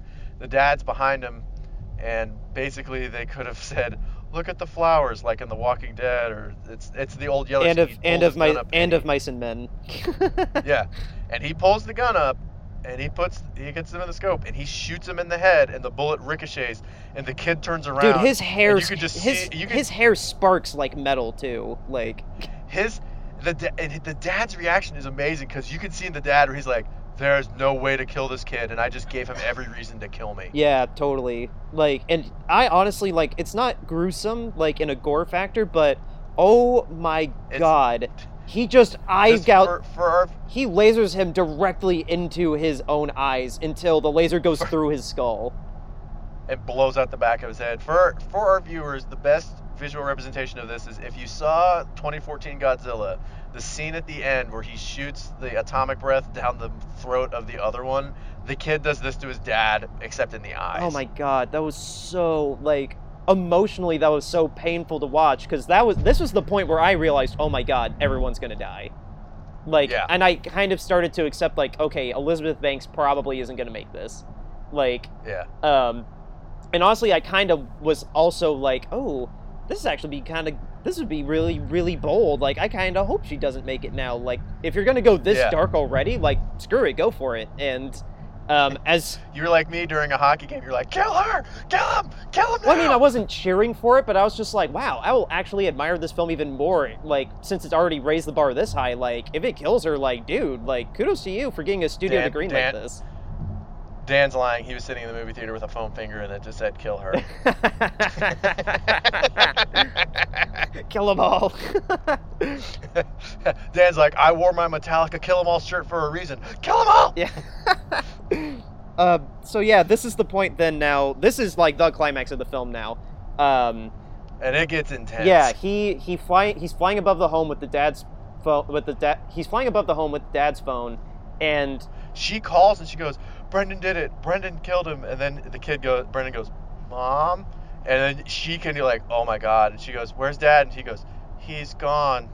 She goes, "Where are you?" And he goes, "I'm home," and crushes the phone and then and just starts demolishing their house. Oh, just one full blown like Superman Superman swoop at a time, just boom, boom, boom, like Yeah. throughout the entire She- house. Like she she calls the cops. He comes. The cop comes back. He's like she's like freaking out, and the it's a cop and his sidekick, and the cop's like, "Come outside, you're safe." And like she gets to the door, and then the cop is at the door. He goes, "You're safe." And then Brendan hits him, and he just explodes. Oh my basically. God. There's blood everywhere. That's why I'm saying, like, that's what I'm saying, like, the- is it teleportation or is it super fast? Because, like, It's super fast. yeah, uh, I mean, like, uh, cause yeah, like, cause he could just disappear without a trace, like, not even like a gust of Well, wind, but then at the same time, he could bulldoze this guy literally into like a billion pieces.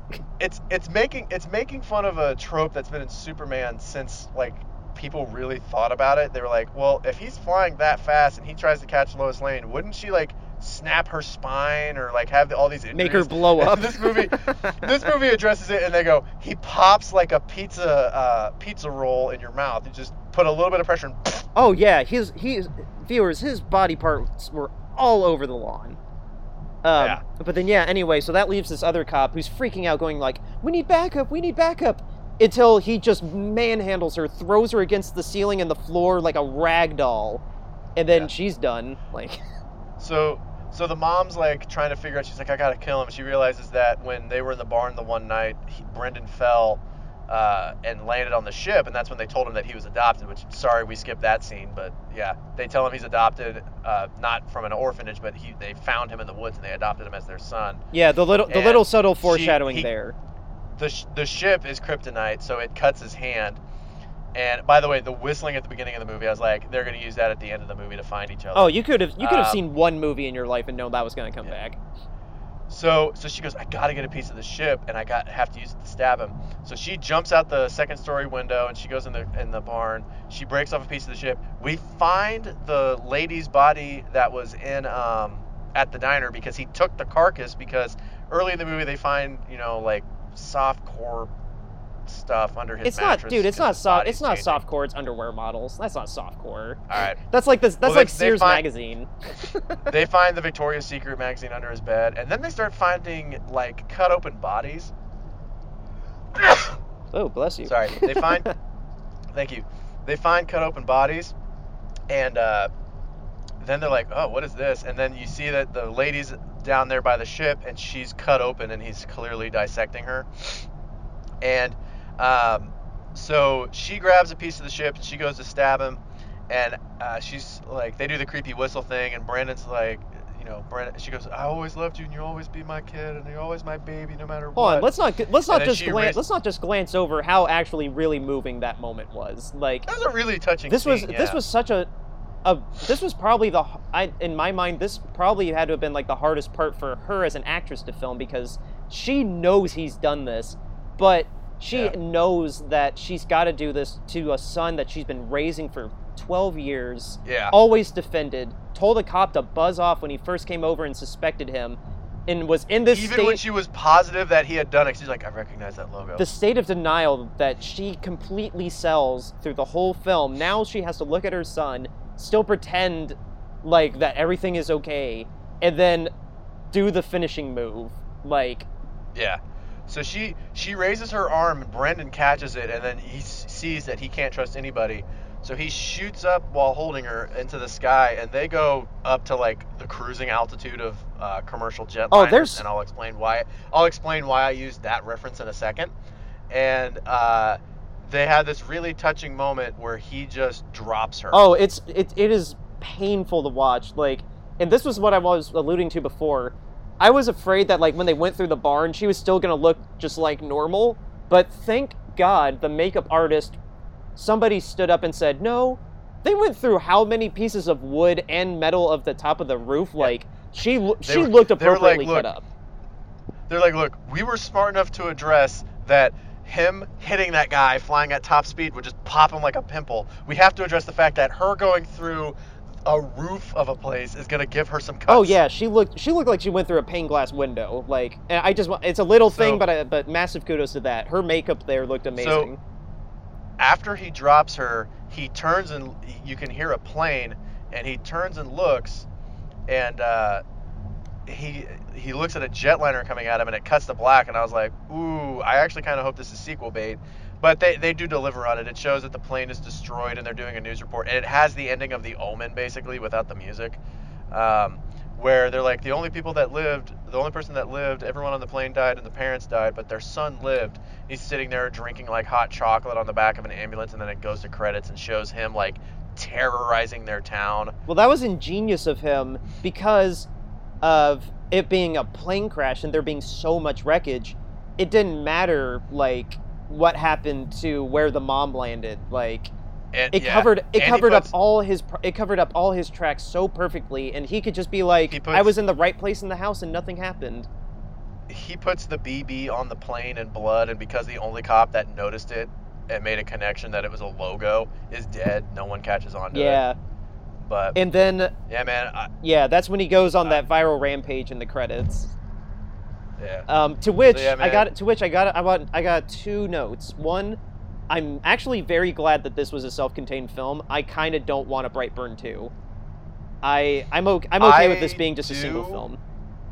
Here's the thing: I want a Brightburn 2, but if they never make a sequel, I will be completely okay with it. I don't want a sequel just because like I mean, I would have to hear the pitch, but like my idea, like what I would fear would come out of a sequel would be like, okay, we got a Brightburn and now we're getting a a good version of this guy and then it just becomes a stupid Superman actual parody then. Like I don't want this to Yeah. have been up being like an origin story to the Brightburn universe, you know? Like let's just enjoy Yeah. this little gem being its own little thing.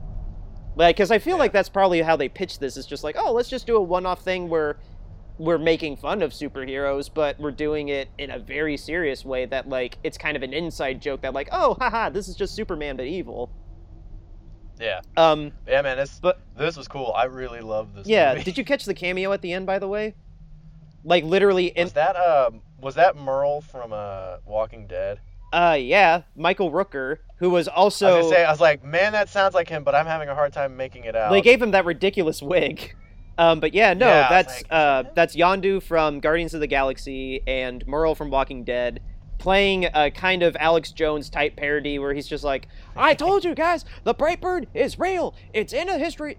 It was alluded to in the history, and we're doomed." Like whatever he was saying. Um, but yeah, I thought that was hilarious. That uh, probably James Gunn convinced him to help his brothers out and get in the movie. Um, but yeah, no, I'm sorry to interrupt. Uh, what were you saying for your final thoughts? I was just gonna say I, I loved this movie. I'm so glad it delivered Uh, because I was really worried because the the thing is the movie theater I had to see it at was the same one I saw Captive State and that I saw uh, like pretty much every movie I've not been able to see at the super comfy theater has been a single cookie and I was like oh no I've got a really bad feeling. And, and since it was only in one theater but this movie was awesome full pan like I said, the, the only issues I have with it literally are what would make it a, a pan with sprinkles. So go see it. Phenomenal movie. I I do agree. Um, anything like I said at the top, anything that I had issue wise with it, it's not exactly forgiven. Otherwise, I give it sprinkles. But they're so easy to ignore with just how enjoyable this film is. Um, if this sounds like your cup of tea, you want to see an evil Superman. You're gonna get your cake and eat it too. This movie was a lot of fun, and I'm extremely happy that we did end up seeing it. So, Yeah. uh, with that, uh, we are going to take a very brief break. I will be back solo to talk about um, Aladdin um, for my own little solo review. We haven't done that in a while. uh, so stay tuned.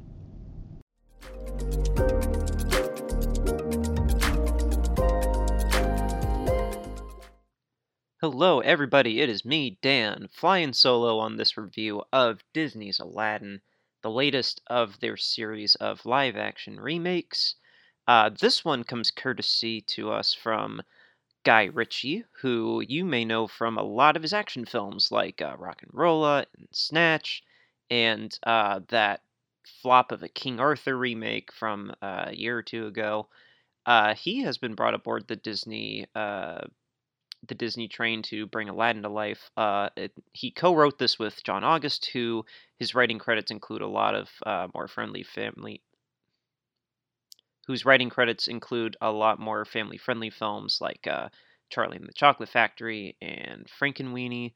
Uh, so yeah, what do I think of this film? It's it kind of just doesn't really work that much for me um, the film itself does a does an admirable job of trying to expand the story. Um, it does it in some ways that I would say is trying to modernize it a little bit. Um, there's uh, a lot more awkward um, running jokes than I remember. Kind of the kind of irreverent humor that I d- can't remember was really in the other film. Uh, full disclosure: I did not watch the original Aladdin before seeing this, but I don't remember a lot of the kind of irreverent, crude humor that's in this film. Um, not that I have a problem with it being in the film, it's just a lot of the jokes just kind of aren't funny. Um, and it's really to the detriment of uh, Aladdin himself, uh, played by uh, Mena Massoud. Uh, he just, not just with the humor, he just, his whole performance is just so awkward and just so just really not there. Like, and I can't even say that it's they hired him just because he can sing because they don't really even give him that many opportunities to sing either. He just he's overacting this kind of clumsy goofball uh, from the streets. Like he's street smart, but he's awkward, and it's just not a performance I found really enjoyable in the film. Um, and I guess sticking with the cast, uh, obviously the big thing here in the film is uh, Will Smith replacing Robin Williams as the genie. I honestly didn't have that big an issue with Will Smith as the genie. I really didn't.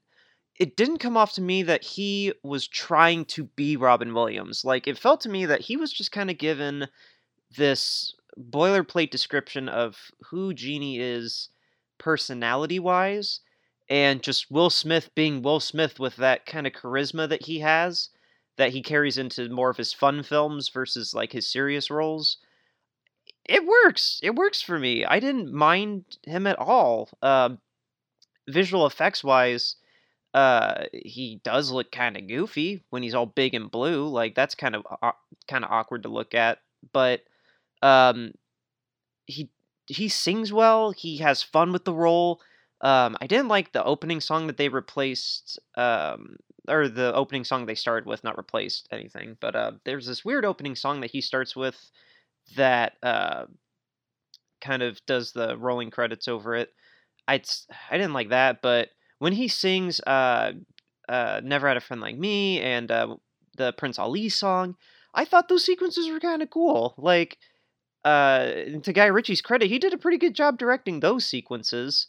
Uh, but uh, outside of those two sequences in total, um, tying it back to what I was saying before, uh, the rest of the film just kind of doesn't really work. It doesn't. The way it's kind of fleshing out the story the way it wants to in this iteration, it just. It's really slow. It doesn't. Um, it just doesn't have. Uh, it just doesn't have anything that really like pushes the story along in a way that like is meaningful between moments that we recognize from the film because the the animated film was just a nice tight quick film uh, as far as I can remember and um, it just doesn't these little moments with these guys uh, really through the performances too just uh, the per- the performances don't help the script the script doesn't help the performances and it just uh, it just kind of meanders. It's just kind of here. Uh, it doesn't really add anything substantial to justify why it needed to exist. Really. Um, getting back to the rest of the cast, though, um, there's uh, Nasim Pedrad from SNL, who is Jasmine's handmaiden. I kind of just wish she wasn't in the film. There's a whole B story about her and Will Smith, like uh, kind of liking each other, that just is really unnecessary. Um, there's not even a reason. Like Iago might as well have just not even talked in this film. I'm not even going to read who did the parrot voice. He really just sounded like a stereotype pirate parrot. He really just kind of was unnecessary to the film itself, uh, at least in terms of talking. I mean, he's kind of the seeing eye of Jafar. Um, but I mean, there's no, there's nothing worthwhile about him versus at least Gilbert Gottfried, Like he would say some clever quips. Um, and then that is a perfect segue for me to talk about how much I can't stand the casting of Jafar in this film. He's played by uh, Marwan uh, and he is one of the least menacing villains I've seen in a film in years. Everything about his performance is just laughably bad. I'm I cannot believe that he was casted in this role. I don't know what Guy Ritchie saw in this that came off as menacing or sinister. It's just so it's more cartoony than the actual cartoon. It's just not a good performance in any way. Uh, and then uh, I guess the one good casting choice uh, in this film, besides Will Smith, uh, is Naomi Scott. I got to give an enormous shout out to Naomi Scott in this film because this her playing Jasmine is one thing that this film got right besides Will Smith. The way it expanded her character role, giving her a more fleshed out, a more uh, it's the only thing that had really any substance to it. Um, giving her a voice, giving her that uh, that female empowerment that um, is in a lot of films now in a really good way. Um, I loved her performance. Her kind of "I Won't Be Silent" song was kind of uh, not great, but um, I was all on board with her performance. I loved her as Jasmine. She was the only person that had any great comedic timing. I mean, Will Smith in more scenes than not, I guess, but um, she was the only believable dramatic performance I saw in this film. I just it honestly, if the film was going to redo the story as much as it did, um, I kind of wish it kind of was just all about Jasmine. Really, like that's not Aladdin. Obviously, Aladdin is the title character, but I just eh, she was just she commanded the screen so much, and I cared about her more than anyone else in this film. Uh, kudos to her. She was uh, phenomenal. She saves this film from getting my lowest rating, honestly. Um, so, I guess in closing, uh, it's definitely not a great film. I mean, it looks fine. Obviously, Disney put a lot of money into this. The visual effects look good, except for again, Will Smith just kind of looks awkward as a big blue guy um, in the scenes that he is blue. Um, but the rest of the visual effects look decent. The sets look honestly good. The costumes are extravagant and colorful as they should be. Um, Abu looks really good. Iago looks really good.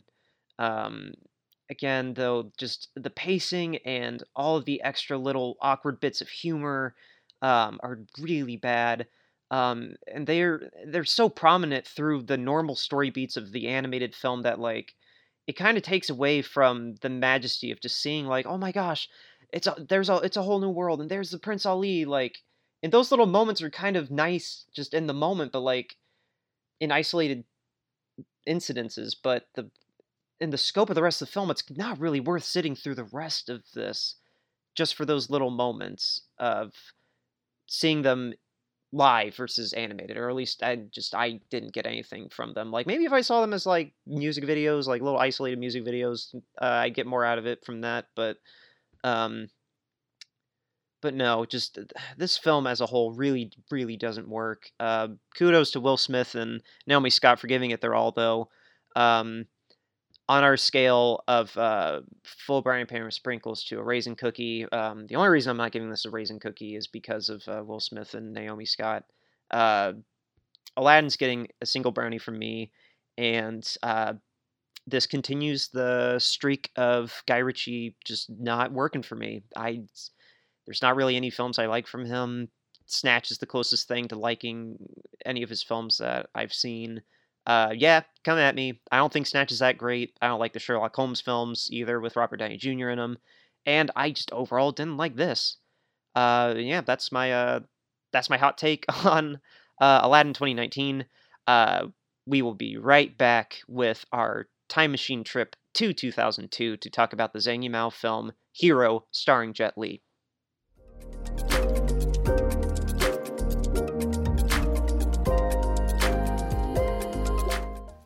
All right, everybody, welcome back. Nick and I just landed in 2002, and we are going to talk about the Zhang Yimou film Hero. It was released in 2002 in China and Hong Kong. However, it did not get released technically in America until 2004. Uh, this was because of um, some issues that the Weinstein brothers, uh, who owned Miramax at the time, they bought the film back in 2002, but then for their own reasons, just kept delaying and delaying and delaying the release. And then it took not only China and uh, their corporate owners, Disney, to convince them to release the film. Quentin Tarantino, their then best friend, uh, which whom they released all of his filmography up to two, three years ago, it took all of them to convince the Weinsteins to release Hero to general audiences in America. And when it did, they realized the mistake they made in delaying it because it was legitimately number one in the box office. And it's one of the very rare occasions that a foreign film from any country is number one in the American box office. And it held that position two weeks in a row. And I, reappraising it myself, this is probably close to like maybe maybe the 10th time or so that I've seen this film since 2004 and I mean I I'll get more into detail in it when we get talking uh, I right off the bat I'm giving it a full brownie pan with sprinkle still. I could watch this movie over and over and over again. I love Jet Li. I love the whole ensemble. I think the film is visually spectacular. Um, since watching the film, like the first time I didn't know it was based on a true story. Um, but I mean, once I realized it was, and today when I reminded myself like about the story it was based on, uh, it just it just adds so so much more rich texture to the film that I didn't appreciate at the time when I was younger. Um, Nick, you hadn't seen this film before, right? Um, just what did you think No, about I'd it? seen the poster, and that's about it. What did you What did you think about it? Are you happy that I asked you to watch this? Man, your streak of picking movies that I can't stand watching uh, ended. This movie was awesome. Uh, I I will admit I'm not a uh, kung fu like aficionado.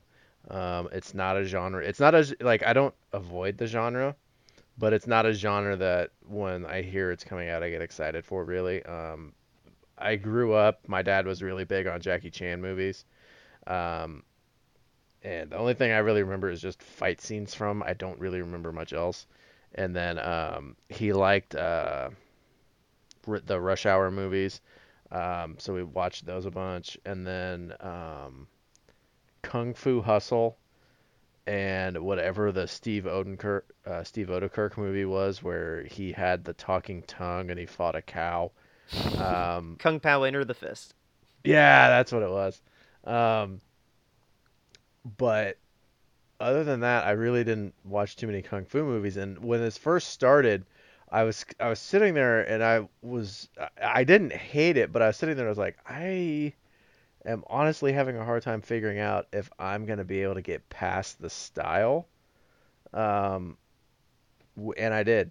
Uh, I don't know how far into the movie it was, but there was at some point it just grabbed me. It was really weird. I just because for the uh, first chunk of time I was kind of like, all right, I don't know if I can. I like it. It's neat. There's some things that are over the top. I, yeah, I was I was on the fence, and then just randomly it grabbed me and it hooked me. It was really good.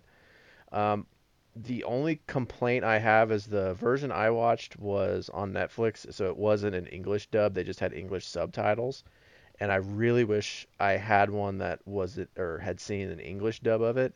Um, just because I feel like I missed some things in the movie by trying to read all the dialogue. Um, and that's that's a really I- don't even really know if that's a complaint of the movie because it's not that the movie did anything wrong. It just it, I don't under I don't speak that language um, that I saw it in. So um, if I saw an English dub of this, I probably would have liked it even more than I did. But for me, this is a full pan with sprinkles. Uh, it was it was really cool. You mean you don't speak full Mandarin Chinese? I know, shocker, right? um, I I do feel you there. Like I had the benefit of watching this film. Um, I believe the first time I watched it was on DVD, um, with English uh, as the language, and then um, showing off my gray beard a little bit. I watched it on my PlayStation uh, portable, my PSP, because um, when they released it, um, UMDs were a big deal. And um, I can't remember if it was a launch title or not, but I remember when Hero was on UMD, I like freaked out and had to buy it, and I watched it multiple times on my PlayStation Portable too. so I, like I said, I have seen this film multiple times. Um, this this may be like my second time watching it actually in Mandarin because I watched I watched like you two. I just watched it on Netflix and I was a little surprised it was only in Mandarin, but um, I knew I knew I knew the dialogue enough that like I could occasionally just glance away from the subtitles and still remember what's going on. And it's it's not even like I'm not I don't want it to sound like I'm like this movie was garbage because it was in a foreign language. That's, Oh, that's no, not no. what I mean. I'm, oh no I'm no no no not like, at all. I I think my viewing experience would have been better had I been able to listen to it instead of staring at the bottom of the screen and reading stuff because I feel like there might have been uh, facial cues or other visual cues that I just missed because I was looking at the bottom of the screen reading the words. Um, and there were a couple instances uh, in this one where they would talk and the subtitle wouldn't come up for a while. And then it did come up. It was on the screen for half a second, but it was like two sentences. And then they went to the next one. It was like, I, I don't know what was said. Um, Yeah, I know. but I could I could follow it well enough when when that happened the the couple times that it did that it wasn't really all that bad. Um, but yeah, it was cool. The uh uh the all the the fighting it was funny because in the beginning like when I was having a hard time figuring out if I could get past the style um the storytelling style I didn't have an issue with at any point um in terms of like you know they're kind of speaking not necessarily in riddle but they're speaking they're speaking and even though they're having a conversation they're speaking in a way where it's like this is bigger than this conversation. Uh, i didn't have an issue with that. Um, the only thing that I ha- I that was like I was like I don't know if I can get past this style was the first couple fight scenes I was like oh yeah I forgot they clearly use wires for a lot of action in these movies because he like they'll be like all right he's got to jump in the air after after landing and instead of like landing with both feet and then like springboarding into action like his tippy toe touches the ground and he like jumps 45 feet in the air i was like what oh, but- like that's, that's but i got i got used to that really quick Yeah, no, that's kind of commonplace. I mean, uh, not that I'm more of an, not that much more of an expert than you. I, I definitely don't have that much more experience when it comes to martial arts films um, than you, but I'm, I'm aware of um, that being a really prominent, um, really prominent feature when it comes to these action sequences where gravity and physics logic just don't apply. Like, and I kind of and honestly I kind of like that like especially in that first sequence where Nameless is fighting Sky and Dude, that's when I we're like- intro- that's when we're introduced to the we d- we stared at each other and then we just fought in our minds like I really liked Sky's uh, weapon too. The I, I don't okay, I don't want to seem like culturally insensitive. I'm not trying to be. I, I just don't know the name of this weapon, so I'm gonna call it what it looked like to me. Uh, the Wiggle Sword. you mean a Um, spear Nah, I wouldn't call that a spear. That well that's what they called it like Oh, they did. Yeah, when the king, Oh. yeah, when uh the king, when uh the king of Quinn uh was looking at all the blades, he picked up Sky's first, and he said, "Sky's spear." Oh, I thought he said Sky's blade. But okay, yeah. It's- it's well, it was the- if it's it a was the- It's a spear. Yeah, it was Uh, it was that the fight scene of was really cool.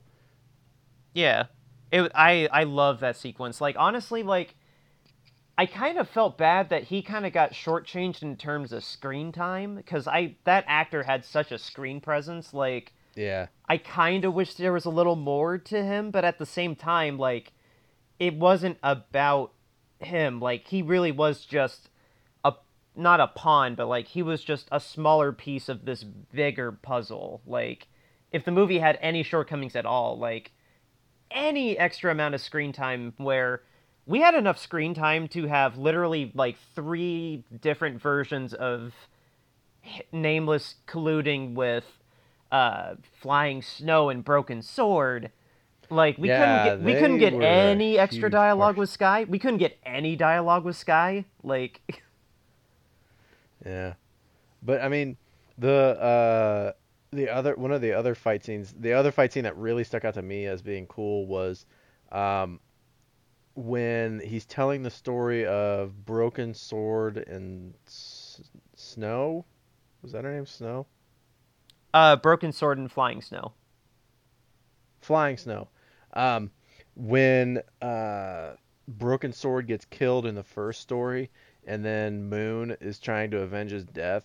I love that Moon is fighting a very, um, like a very anger and rage filled fighting style, and is you know constantly on the attack.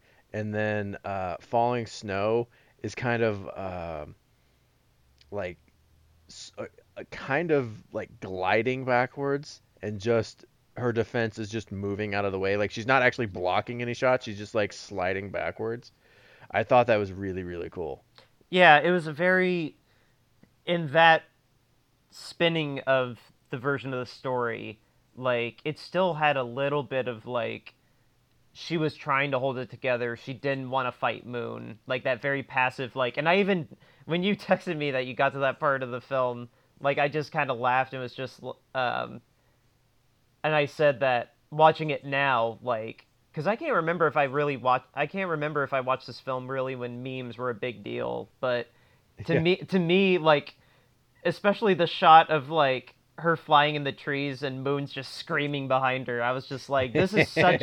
this is such a meme of just like me running away from my responsibilities. Like, uh, Yeah. but no, that was a beautiful sequence too, and like between that and then the truth and then more of the truth, um, you had to have noticed the color palette drastically changing between every single story. Like, Here's here's the thing. I noticed the color palette changing a lot, and I knew it, it was symbolic to something. I just couldn't pick up what the symbolism was. Like I saw it, and I was like, "That's symbolic of something," but I gotta read this, and I just like went back to looking at the looking at the words. Yeah. Um, well, I mean, I'm not I'm not a color theorist per se either. Um, but I watching it this time, like I tried to like more read into like why was the first story red? Why was the second story uh was it bl- uh no, not blue. Um or was it blue? green. I'm, or green. Well, no, green was when Broken Sword was talking about the his perspective of the re- relationship between him and Flying Snow, and then we finally get the reveal of what the first assassination attempt was like when he stopped, and Broken Snow was just like, "We had a shot at killing the King of Quinn, but somebody didn't go through with it." Like, I liked that the king in the in the first story uh, that Nameless tells, he says that Broken Sword and Falling Snow uh, are very bitter towards each other, and then uh, the king goes, "You underestimate you underestimate me because I remember when I fought them, they're very happy with each other and very uh, content, and they they never they didn't hate each other, so I know that's a lie." And then uh, it turns out that they really in the end he goes you're underestimating someone me and it turns out they actually are like resenting each other i thought that was uh, pretty cool Yeah, like the way that like he like that was such a great reveal because like the plot was moving so fast at the start. Like watching it this time again, it was just like how did I not pick up that like um the sequence with Sky was so fast and then oh like uh Broken Sword just got killed so fast out of nowhere and then Snow is in just such an emotional rot. Like of course she can't fight like but then that's it like that's only maybe like 30 minutes into the film like yeah so then going from there into slowly peeling back like an onion like what the actual truth was. Like it was such a that was such a beautiful way to to tell the story. And back to the narration of it too like i love that the narrative framework of this was just a conversation between two people and setting up the flashbacks like that. Like yeah. and then intercutting it between like the king interpreting what he thought it was and then cutting back to oh well actually this is what really happened like kind of I simul- liked- kind of simultaneously like is this real or is this the truth? No, this is the truth. One of the things with the king that I really liked too was I liked uh, the candle flames, like Oh, like the 300 some candles he had in front of him? Yeah, that were like not just blowing in the wind, but like the behavior of the flame was in- indicative of like would help him make this not make decisions, but come to conclusions about things. Um, and uh, the other thing too uh, that I thought was really neat was when he talks about you know after the first assassination attempt, he uh, became very kind of paranoid of being assassinated, so he took everything out. I liked when they showed the first assassination attempt that it was just his view was obscured by all the drape uh, drapery he had in there and all the uh, cloths he had hanging down. Um, I liked that it wasn't like, oh yeah, he was he was uh you know he was he just was very greedy and he had like a bunch of thing like armor and pottery and they're like, no, no, he just had drapes and it made it hard to see. Like I li- I liked that it was simple. Yeah. I see where you're, I see what you're saying. Like I thought that was cool too, like like it's impressive at the beginning like just the introduction of like his chambers and you would just presume like oh, of course he's the king. He's got all this space just because he's the king. Like why wouldn't he have a giant chamber? But then yeah, him revealing that he did drape it all out, but then that kind of to his own detriment almost got him killed. Like Yeah. and then just to the again that beauty of that sequence where just kind of not dancing but um, him freaking out cutting down everything and then at the moment when it looked like he was going to get killed like intercutting between the blade against his neck and then some drapes falling and then broken sword pulls it away and then more drapes fall and then it's that wide shot of just the emptiness and just the Yeah. drapes slowly settling like just there's so many things like that so many shots And like that in this film The, that are the other gorgeous. thing too that I liked was, you know, the drapes represent having people around you, or the way I took it was the drapes represent having people around you that you trust. And uh, once he got paranoid, he started pushing people away. Like his his guards were the only ones around him, but he didn't really let anyone close to him. So those uh, drapes fall, falling kind of symbolizes everyone that he loved being close to him being pushed away. I To me, that's what it meant to me. it's uh, I mean it's I didn't quite I mean I kind of come yeah I mean I do kind of see what you're getting at with that I mean I don't personally necessarily see it quite like that because I didn't it didn't seem like the king had like that many kind of personal stakes in terms of like I mean he did note that wait you took down broken sword and flying snow when my 3000 men couldn't like Yeah. I mean, in that sense, yeah, I get where you're going at. Speaking of his 3,000 men, I liked I liked uh, when his archers would like draw their bows and everything and be ready to fire. That the sound of all the bows coming to tension is essentially the uh, super old timey version of a shotgun, uh, pump shotgun being cycled once. Oh, really? Yeah, because because uh, it's the shotgun is the sound, and then the scene that's supposed to be intimidating at the end of the movie, all the archers are drawing their bows, and you can hear all of the bows come to tension. Oh, see, I not being a gun aficionado like we said last week, I didn't I didn't register the sound like that. Like to me, when it came to the archers, like when we first see them in uh Zhao, wasn't that the city? Um, I couldn't keep track of um, that. well, the calligraphy school. Um, Yeah, that they- was cool too. oh my god when they got there and nameless is talking about uh, quinn's army is undefeated because they never underestimate their enemy. They always treat them the same way. At the time like i mean still even now watching it again just it is jaw dropping how much how many real actors there were how many costumes that are identical how many bows how many arrows like the actual scale of that is yeah, just dude. so there's impressive. not a lot of CG in this movie, and if and if there is CG, it's pretty much just projectiles. It is very hard to tell where the CG is in this film. Like, I don't know what the crowd replication technology was back Yeah. then. I'm except sure. except for the flames, you can kind of tell the flames are CGI. Yeah, and I, I mean, obviously the arrows were too. Yeah. But um, but no. Uh, oh, oh, and when Sky made the um, when Sky used the the not feathers, but um, he had that uh, decoration on his blade, and he made the water spin that Yeah. uh, that Nameless ran through before stabbing him. I mean, obviously, but Yeah. um, but no, I just want to talk about the the calligraphy house for a minute. Just that sequence right there at the beginning, just the barrage of arrows that they fired on that place.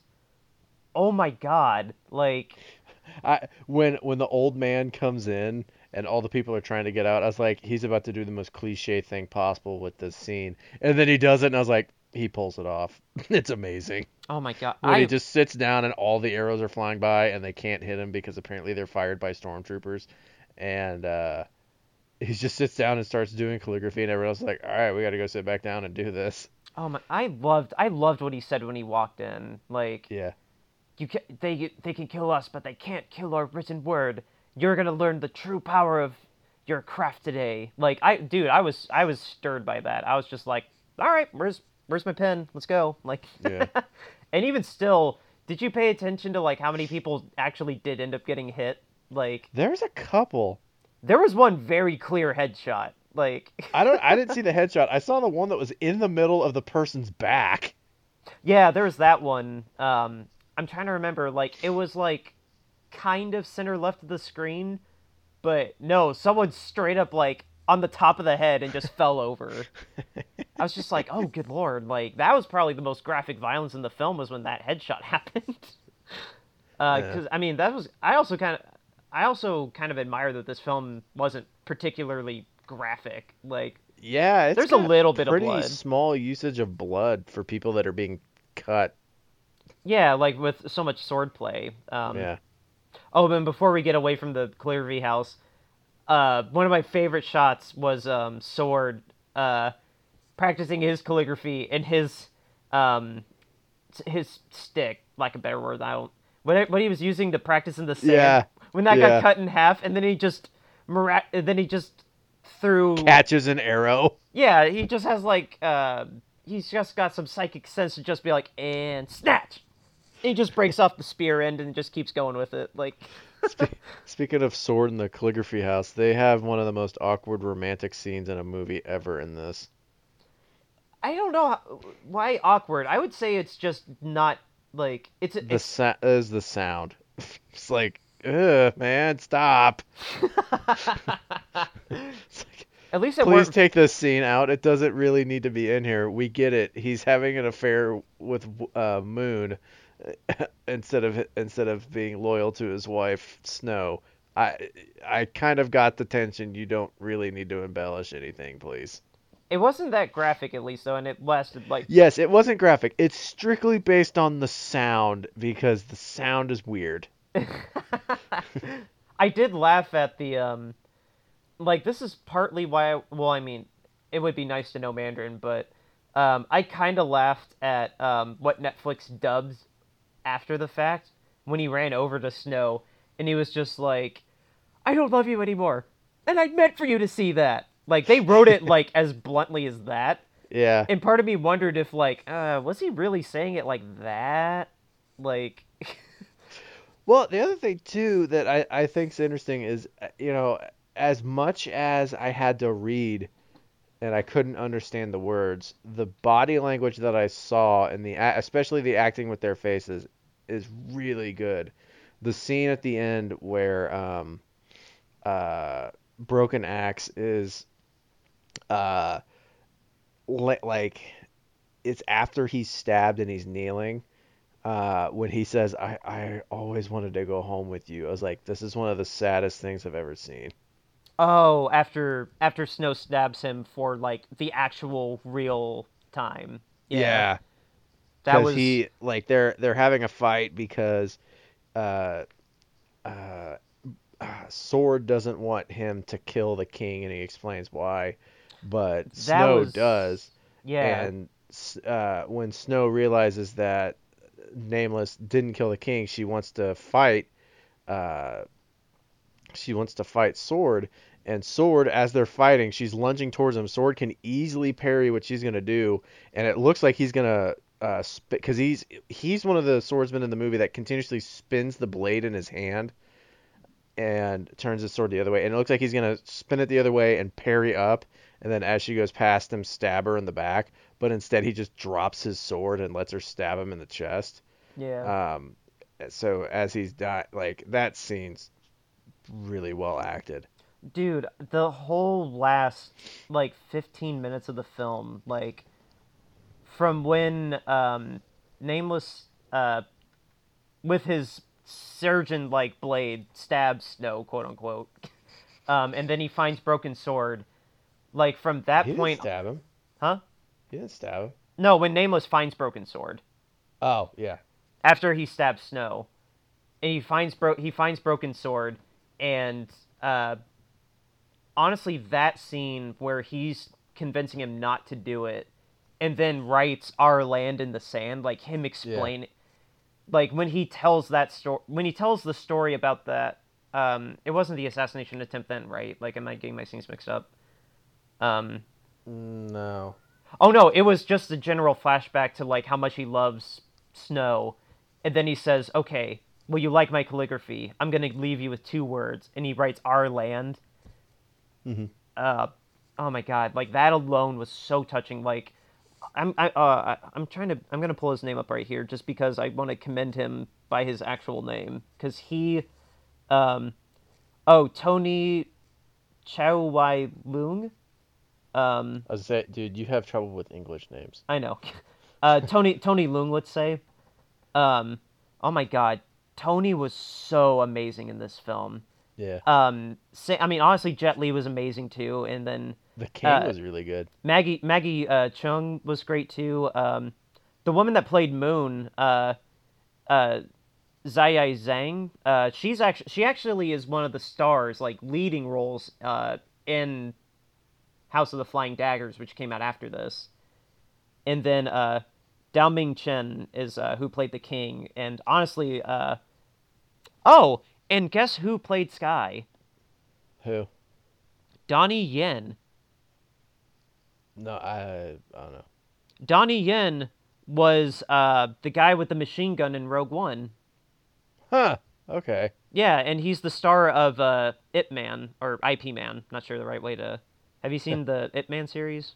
No. Okay, well, I mean, you remember him as the the guy with that big machine gun in Rogue One. Yeah. Yeah. But yeah, he's um, yeah, I completely forgot that he was Sky. Like, no wonder I was so enamored with him. Uh, but yeah, no, honestly, the entire ensemble was so good. But my favorite bit of acting was honestly from Tony right then, like all the way through the rest of the film when he's talking to Nameless, and then when the same scene that you just talked about when he's talking to Snow, uh, and then lets lets her kill him Yeah. and then the way narratively how it actually did affect nameless because he's like when the king realizes so you've come all this way you let all these guys put their lives in your hand just to risk your 10 pace attack that's fatal against me well you got this far go for it and then nameless it actually got to him and he lets the king live. Like, Yeah. Because the, God. the message the message of it is, you know, the ki- the king is trying to unify the land, and as bad as the war is, the result of the war is ultimately better, and the and what he's trying to do is actually for a good cause. So as much as everyone wants him dead, it's really best for him to be left alive. yeah, for as for as much pain as it will inflict, and Nameless said it best. You're a lot of people are going to die because of what you do, but for the sake of the I greater thought he good. said a lot of people are going to die because of what I did. Oh yeah, yeah, for what I did. A lot of Yeah. people are going to die for what I did, but for the sake of the greater picture, for the bigger picture, paraphrasing, Yeah. uh, I'm not gonna kill you, and then he just Yeah. drops, and then he just drops his sword and just allows himself to be executed. Yeah. But did you appreciate that little moment when the king actually hesitated because he was so moved by Nameless and Sky, like through Nameless, Yeah. um, and stemming from uh, the moment when he actually cried earlier in the film, when he was just like, "Oh my god," for being such a ruthless assassin. I can't believe somebody like Broken Sword actually understood what I'm trying to do. Like, And it's a guy he's only met once, and that one time the guy was trying to kill him. Yeah, and then stop Like, honestly, I almost cried right then too, watching it today. I was just like, Jesus, like this is actually way heavier than I appreciated before. Like, Um, it's, no, it's no Avengers Endgame. I didn't cry. um, there's a lot of truth in this film too. Like it actually is inspired by, um, it actually is inspired by uh, hi- uh, Chinese history. Um, while I was doing just some research beforehand, like China was really divided into these uh, Mm-hmm. six, seven uh, individual like uh, kingdoms, territories, um, and Quinn was um, actually the one trying to unify them. That king is actually the guy who became the first emperor of unified China. Yeah.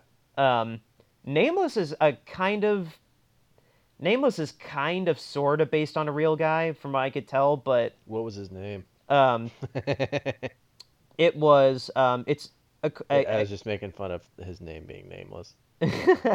um, well, according to Wikipedia, um, it's loosely based on uh, Jing Ke's uh, assassination attempt on. Hmm. Uh, uh, it says King of Quinn in 227 BC, but um, That was Uh, one of the things I thought was kind of uh, like funny, odd in the movie was they kept saying that you know he was there for an assassination attempt. I was like, he's just sitting in front of him talking. Like, at no point is he like trying to kill him. Well- like, I'm used to assassination attempts being like you know like Kennedy and Lincoln. well, he know, didn't. like he, a guy shooting and actually trying to kill him, not like a guy talked to him. Well, yeah, he. I mean, the there was a bit more elegance to it. Like he had to get in some way, so he should his story have worked the first time without the king knowing Sky and Broken Sword better than he actually did. Like he could have like lunged, took his sword, and did whatever. Like Yeah. I mean, within 10 steps, I mean, we saw in the library, like, um, when he destroyed all the scrolls, and he was just like, how far am I away from the, how far am I away from these? And Broken Sword's just like, uh, I guess 10 steps. Yeah. And then he did that awesome throw the cup in the air, and then he caught the cup. Like, yeah. I did kind of laugh at that a little bit. I was like, mm, okay, this is kind okay, okay, movie. That's a little on the nose, but it was still, it was, I mean, it was still kind of cool. Yeah. outside of that though i loved all the martial arts in this film i i loved all the cinematography um Yeah, it's it's beautifully shot. Like the the imagery in the movie is beautiful. yeah that's It's it's honestly too bad it was shot at a time where HD didn't exist. well what this needs is a 4k remaster like what they need to do with this is take um Easy Easy Rider kind of suffered from the same thing when we watched it where I was looking at it I was like, "Man, I wish as much as I hated the over like in that movie the over setup of like, look at this, they're riding motorcycles, look how beautiful the American West is." Like that movie and this movie, I, I at, at many times watching it, I was like, man, I wish this was a better quality film because I'd love to see this in high definition. well uh well we both watched easy rider on hulu and we both watched this on netflix and um i can assure you that the easy rider criterion edition if we watch that instead i guarantee you that looks better than whatever hulu had um but no i i was shocked at the quality of again we're just spending about half this podcast just bashing netflix um no, this was not a great transfer. Like, I would love to see like a 4K restoration where they take the film negative, uh, recolor correct it, uh, balance out the grain a little bit, uh, redo the the sound mix to it. Like this would be a perfect film to give a full 4K like Yeah. restoration to, because it would honestly like it would look so good. Like I love restorations of film more than like a 4K film that came out this year because like a film that's shot this year like if you don't look good like that's on you like no Yeah. restoration's gonna fix it but like because of the painstaking process like back then where i mean clearly this was shot in film in the early thousands like taking those film negatives and reappraising it with the technology that we have now dude a 4k restoration of this film would be absolutely breathtaking This would uh this would be a pretty cool uh double feature with John like the John Wick series. Um, especially the later movies just for the stunt choreography. Uh, it's very, it's kind of different though. Like John Wick is very hands-on, very fast, very kinetic, and this is very like, like how what, what Nameless was saying was like, But that but that's what I'm getting at though is, you know, you take you take a more combat style action movie and then you take a more fantastical um kung fu movie and pair them together like back to back. I think it'd be an interesting watch. hmm, no that, yeah, no that is actually not a bad idea. Like, like the freneticness of the combat versus like the poetic, the poetic, almost like a dance, like beauty Yes, behind. yeah.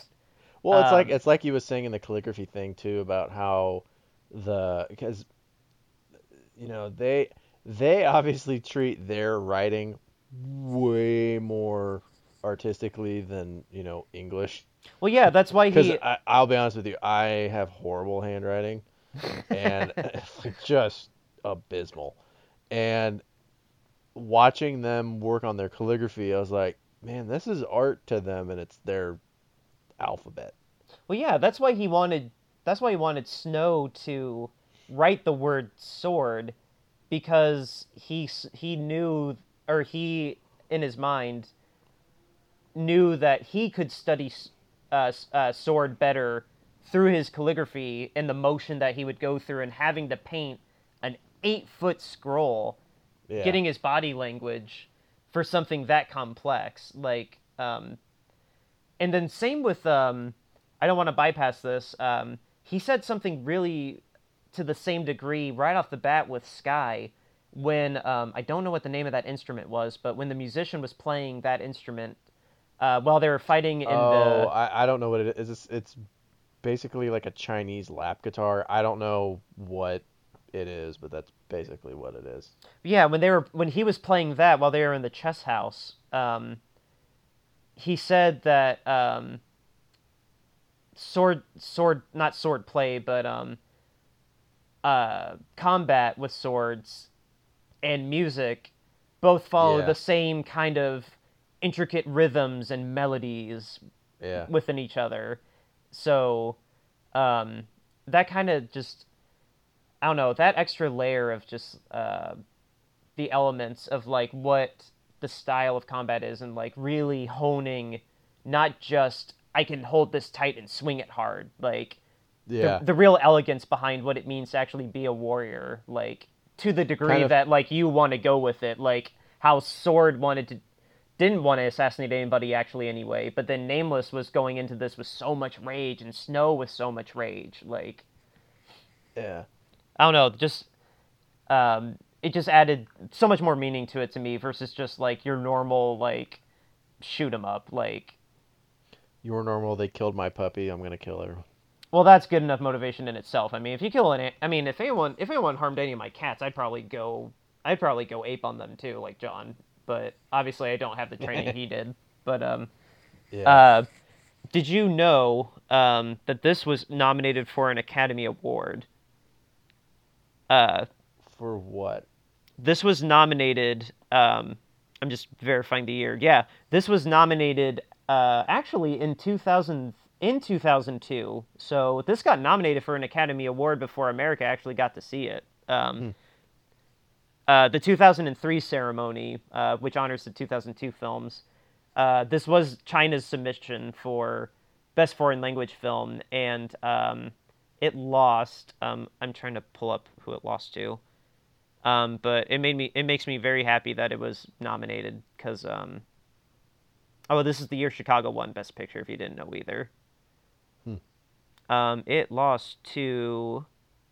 Where is it? Scroll, scroll, scroll. This is great radio. Curse of La Llorona. Oh, oh God, that no, that movie shouldn't. That movie should win all the Razzies. Was it Nacho Libre? Was it Nacho Libre? What was the Nacho Libre. the Jack Black wrestling one? yeah, that was that, was Nacho Libre. Um, oh my goodness, why can't I find it? This is so much harder than it should be. But it's almost maybe here. Uh, I can cut all I can cut all this dead air out. It lost to. Here we go. It lost to Nowhere in Africa. Hashtag worth the wait. uh, it was a German film that I have actually not seen. Nah, Huh. not seen. um, Jesus. but anyway, uh, but no, I. I mean, I don't. I don't really have much else to say about that. I mean, it's. I feel I feel bad saying saying that too, because I like this so much better than the last two movies we reviewed, but uh, or the last two time machines we did that that you picked. Um, Well, you put me through Wedding Crashers last week, so I think we're. I think we're oh, back to even. It was short. I, I, oh, dude, this was, dude, this was shorter than Wedding Crashers. Yeah, no, but I beg I begged you to pick a short movie because we're on a really tight time schedule this week. Yeah, I'm just saying we're back at we're back to even ground because I hated Wedding Crashers and uh, you hated Easy Rider and Bill and Ted and I hated three movies. You hated one that was shorter. I, that doesn't make us even. Well, get me back with whatever wherever we go to next week. Um, to which then, um, again, I give this Go a- see this. This is amazing. Yeah, this is currently on Netflix. Um, I actually just this morning looked at what's leaving Netflix uh, next month in two weeks, uh, or in less than a week.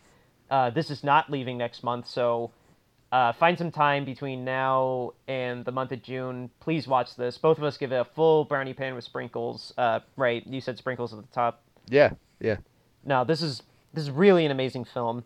Um, I it's neither of the uh, House of Flying Daggers or The Curse of the Golden Flower are streaming at the moment for free, but if you have a way to find those two, I personally recommend those. They're both these three films that he made in the early to late thousands are all spectacular. Uh, Nick, I the minute Cur- uh, House of Flying Daggers is streaming, I'm gonna let you know Okay. Um, because it is a little better than Curse of the Golden Flower if you only have time for one of them. Uh, but yeah, with that, uh, we're gonna hop back into the time machine, head back to 2019, and we will let you know about our huge week that we are going to have next week.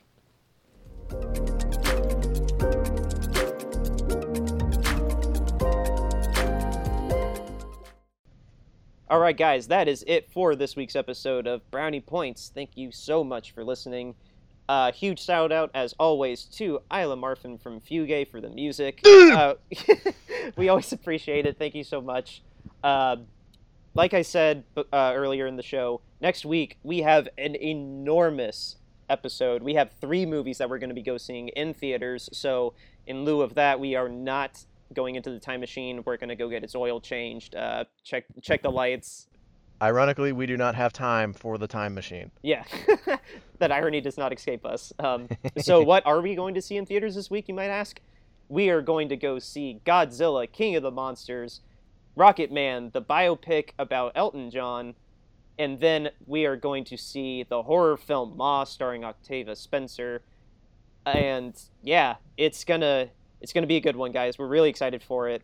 Uh, so with that, give us a rating on iTunes, Google Play, Spotify, wherever you listen to us. Let everybody know uh, that we exist if they love movies.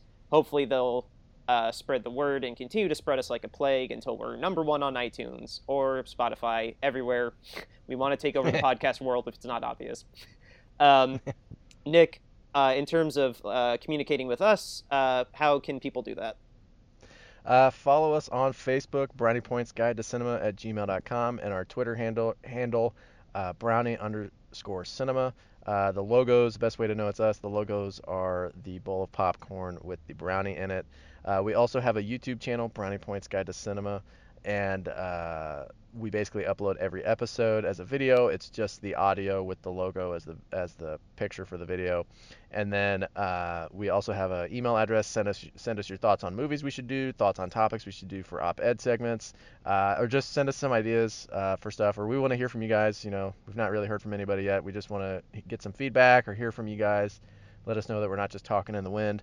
Uh, brownie points guide to cinema at gmail.com. Here is my weekly apology for how bad of an email address that is.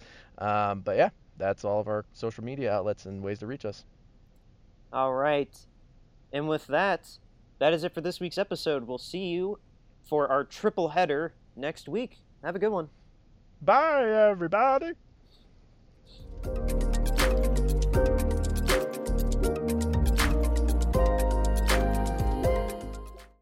You mean you don't speak full Mandarin Chinese? I know, shocker, right?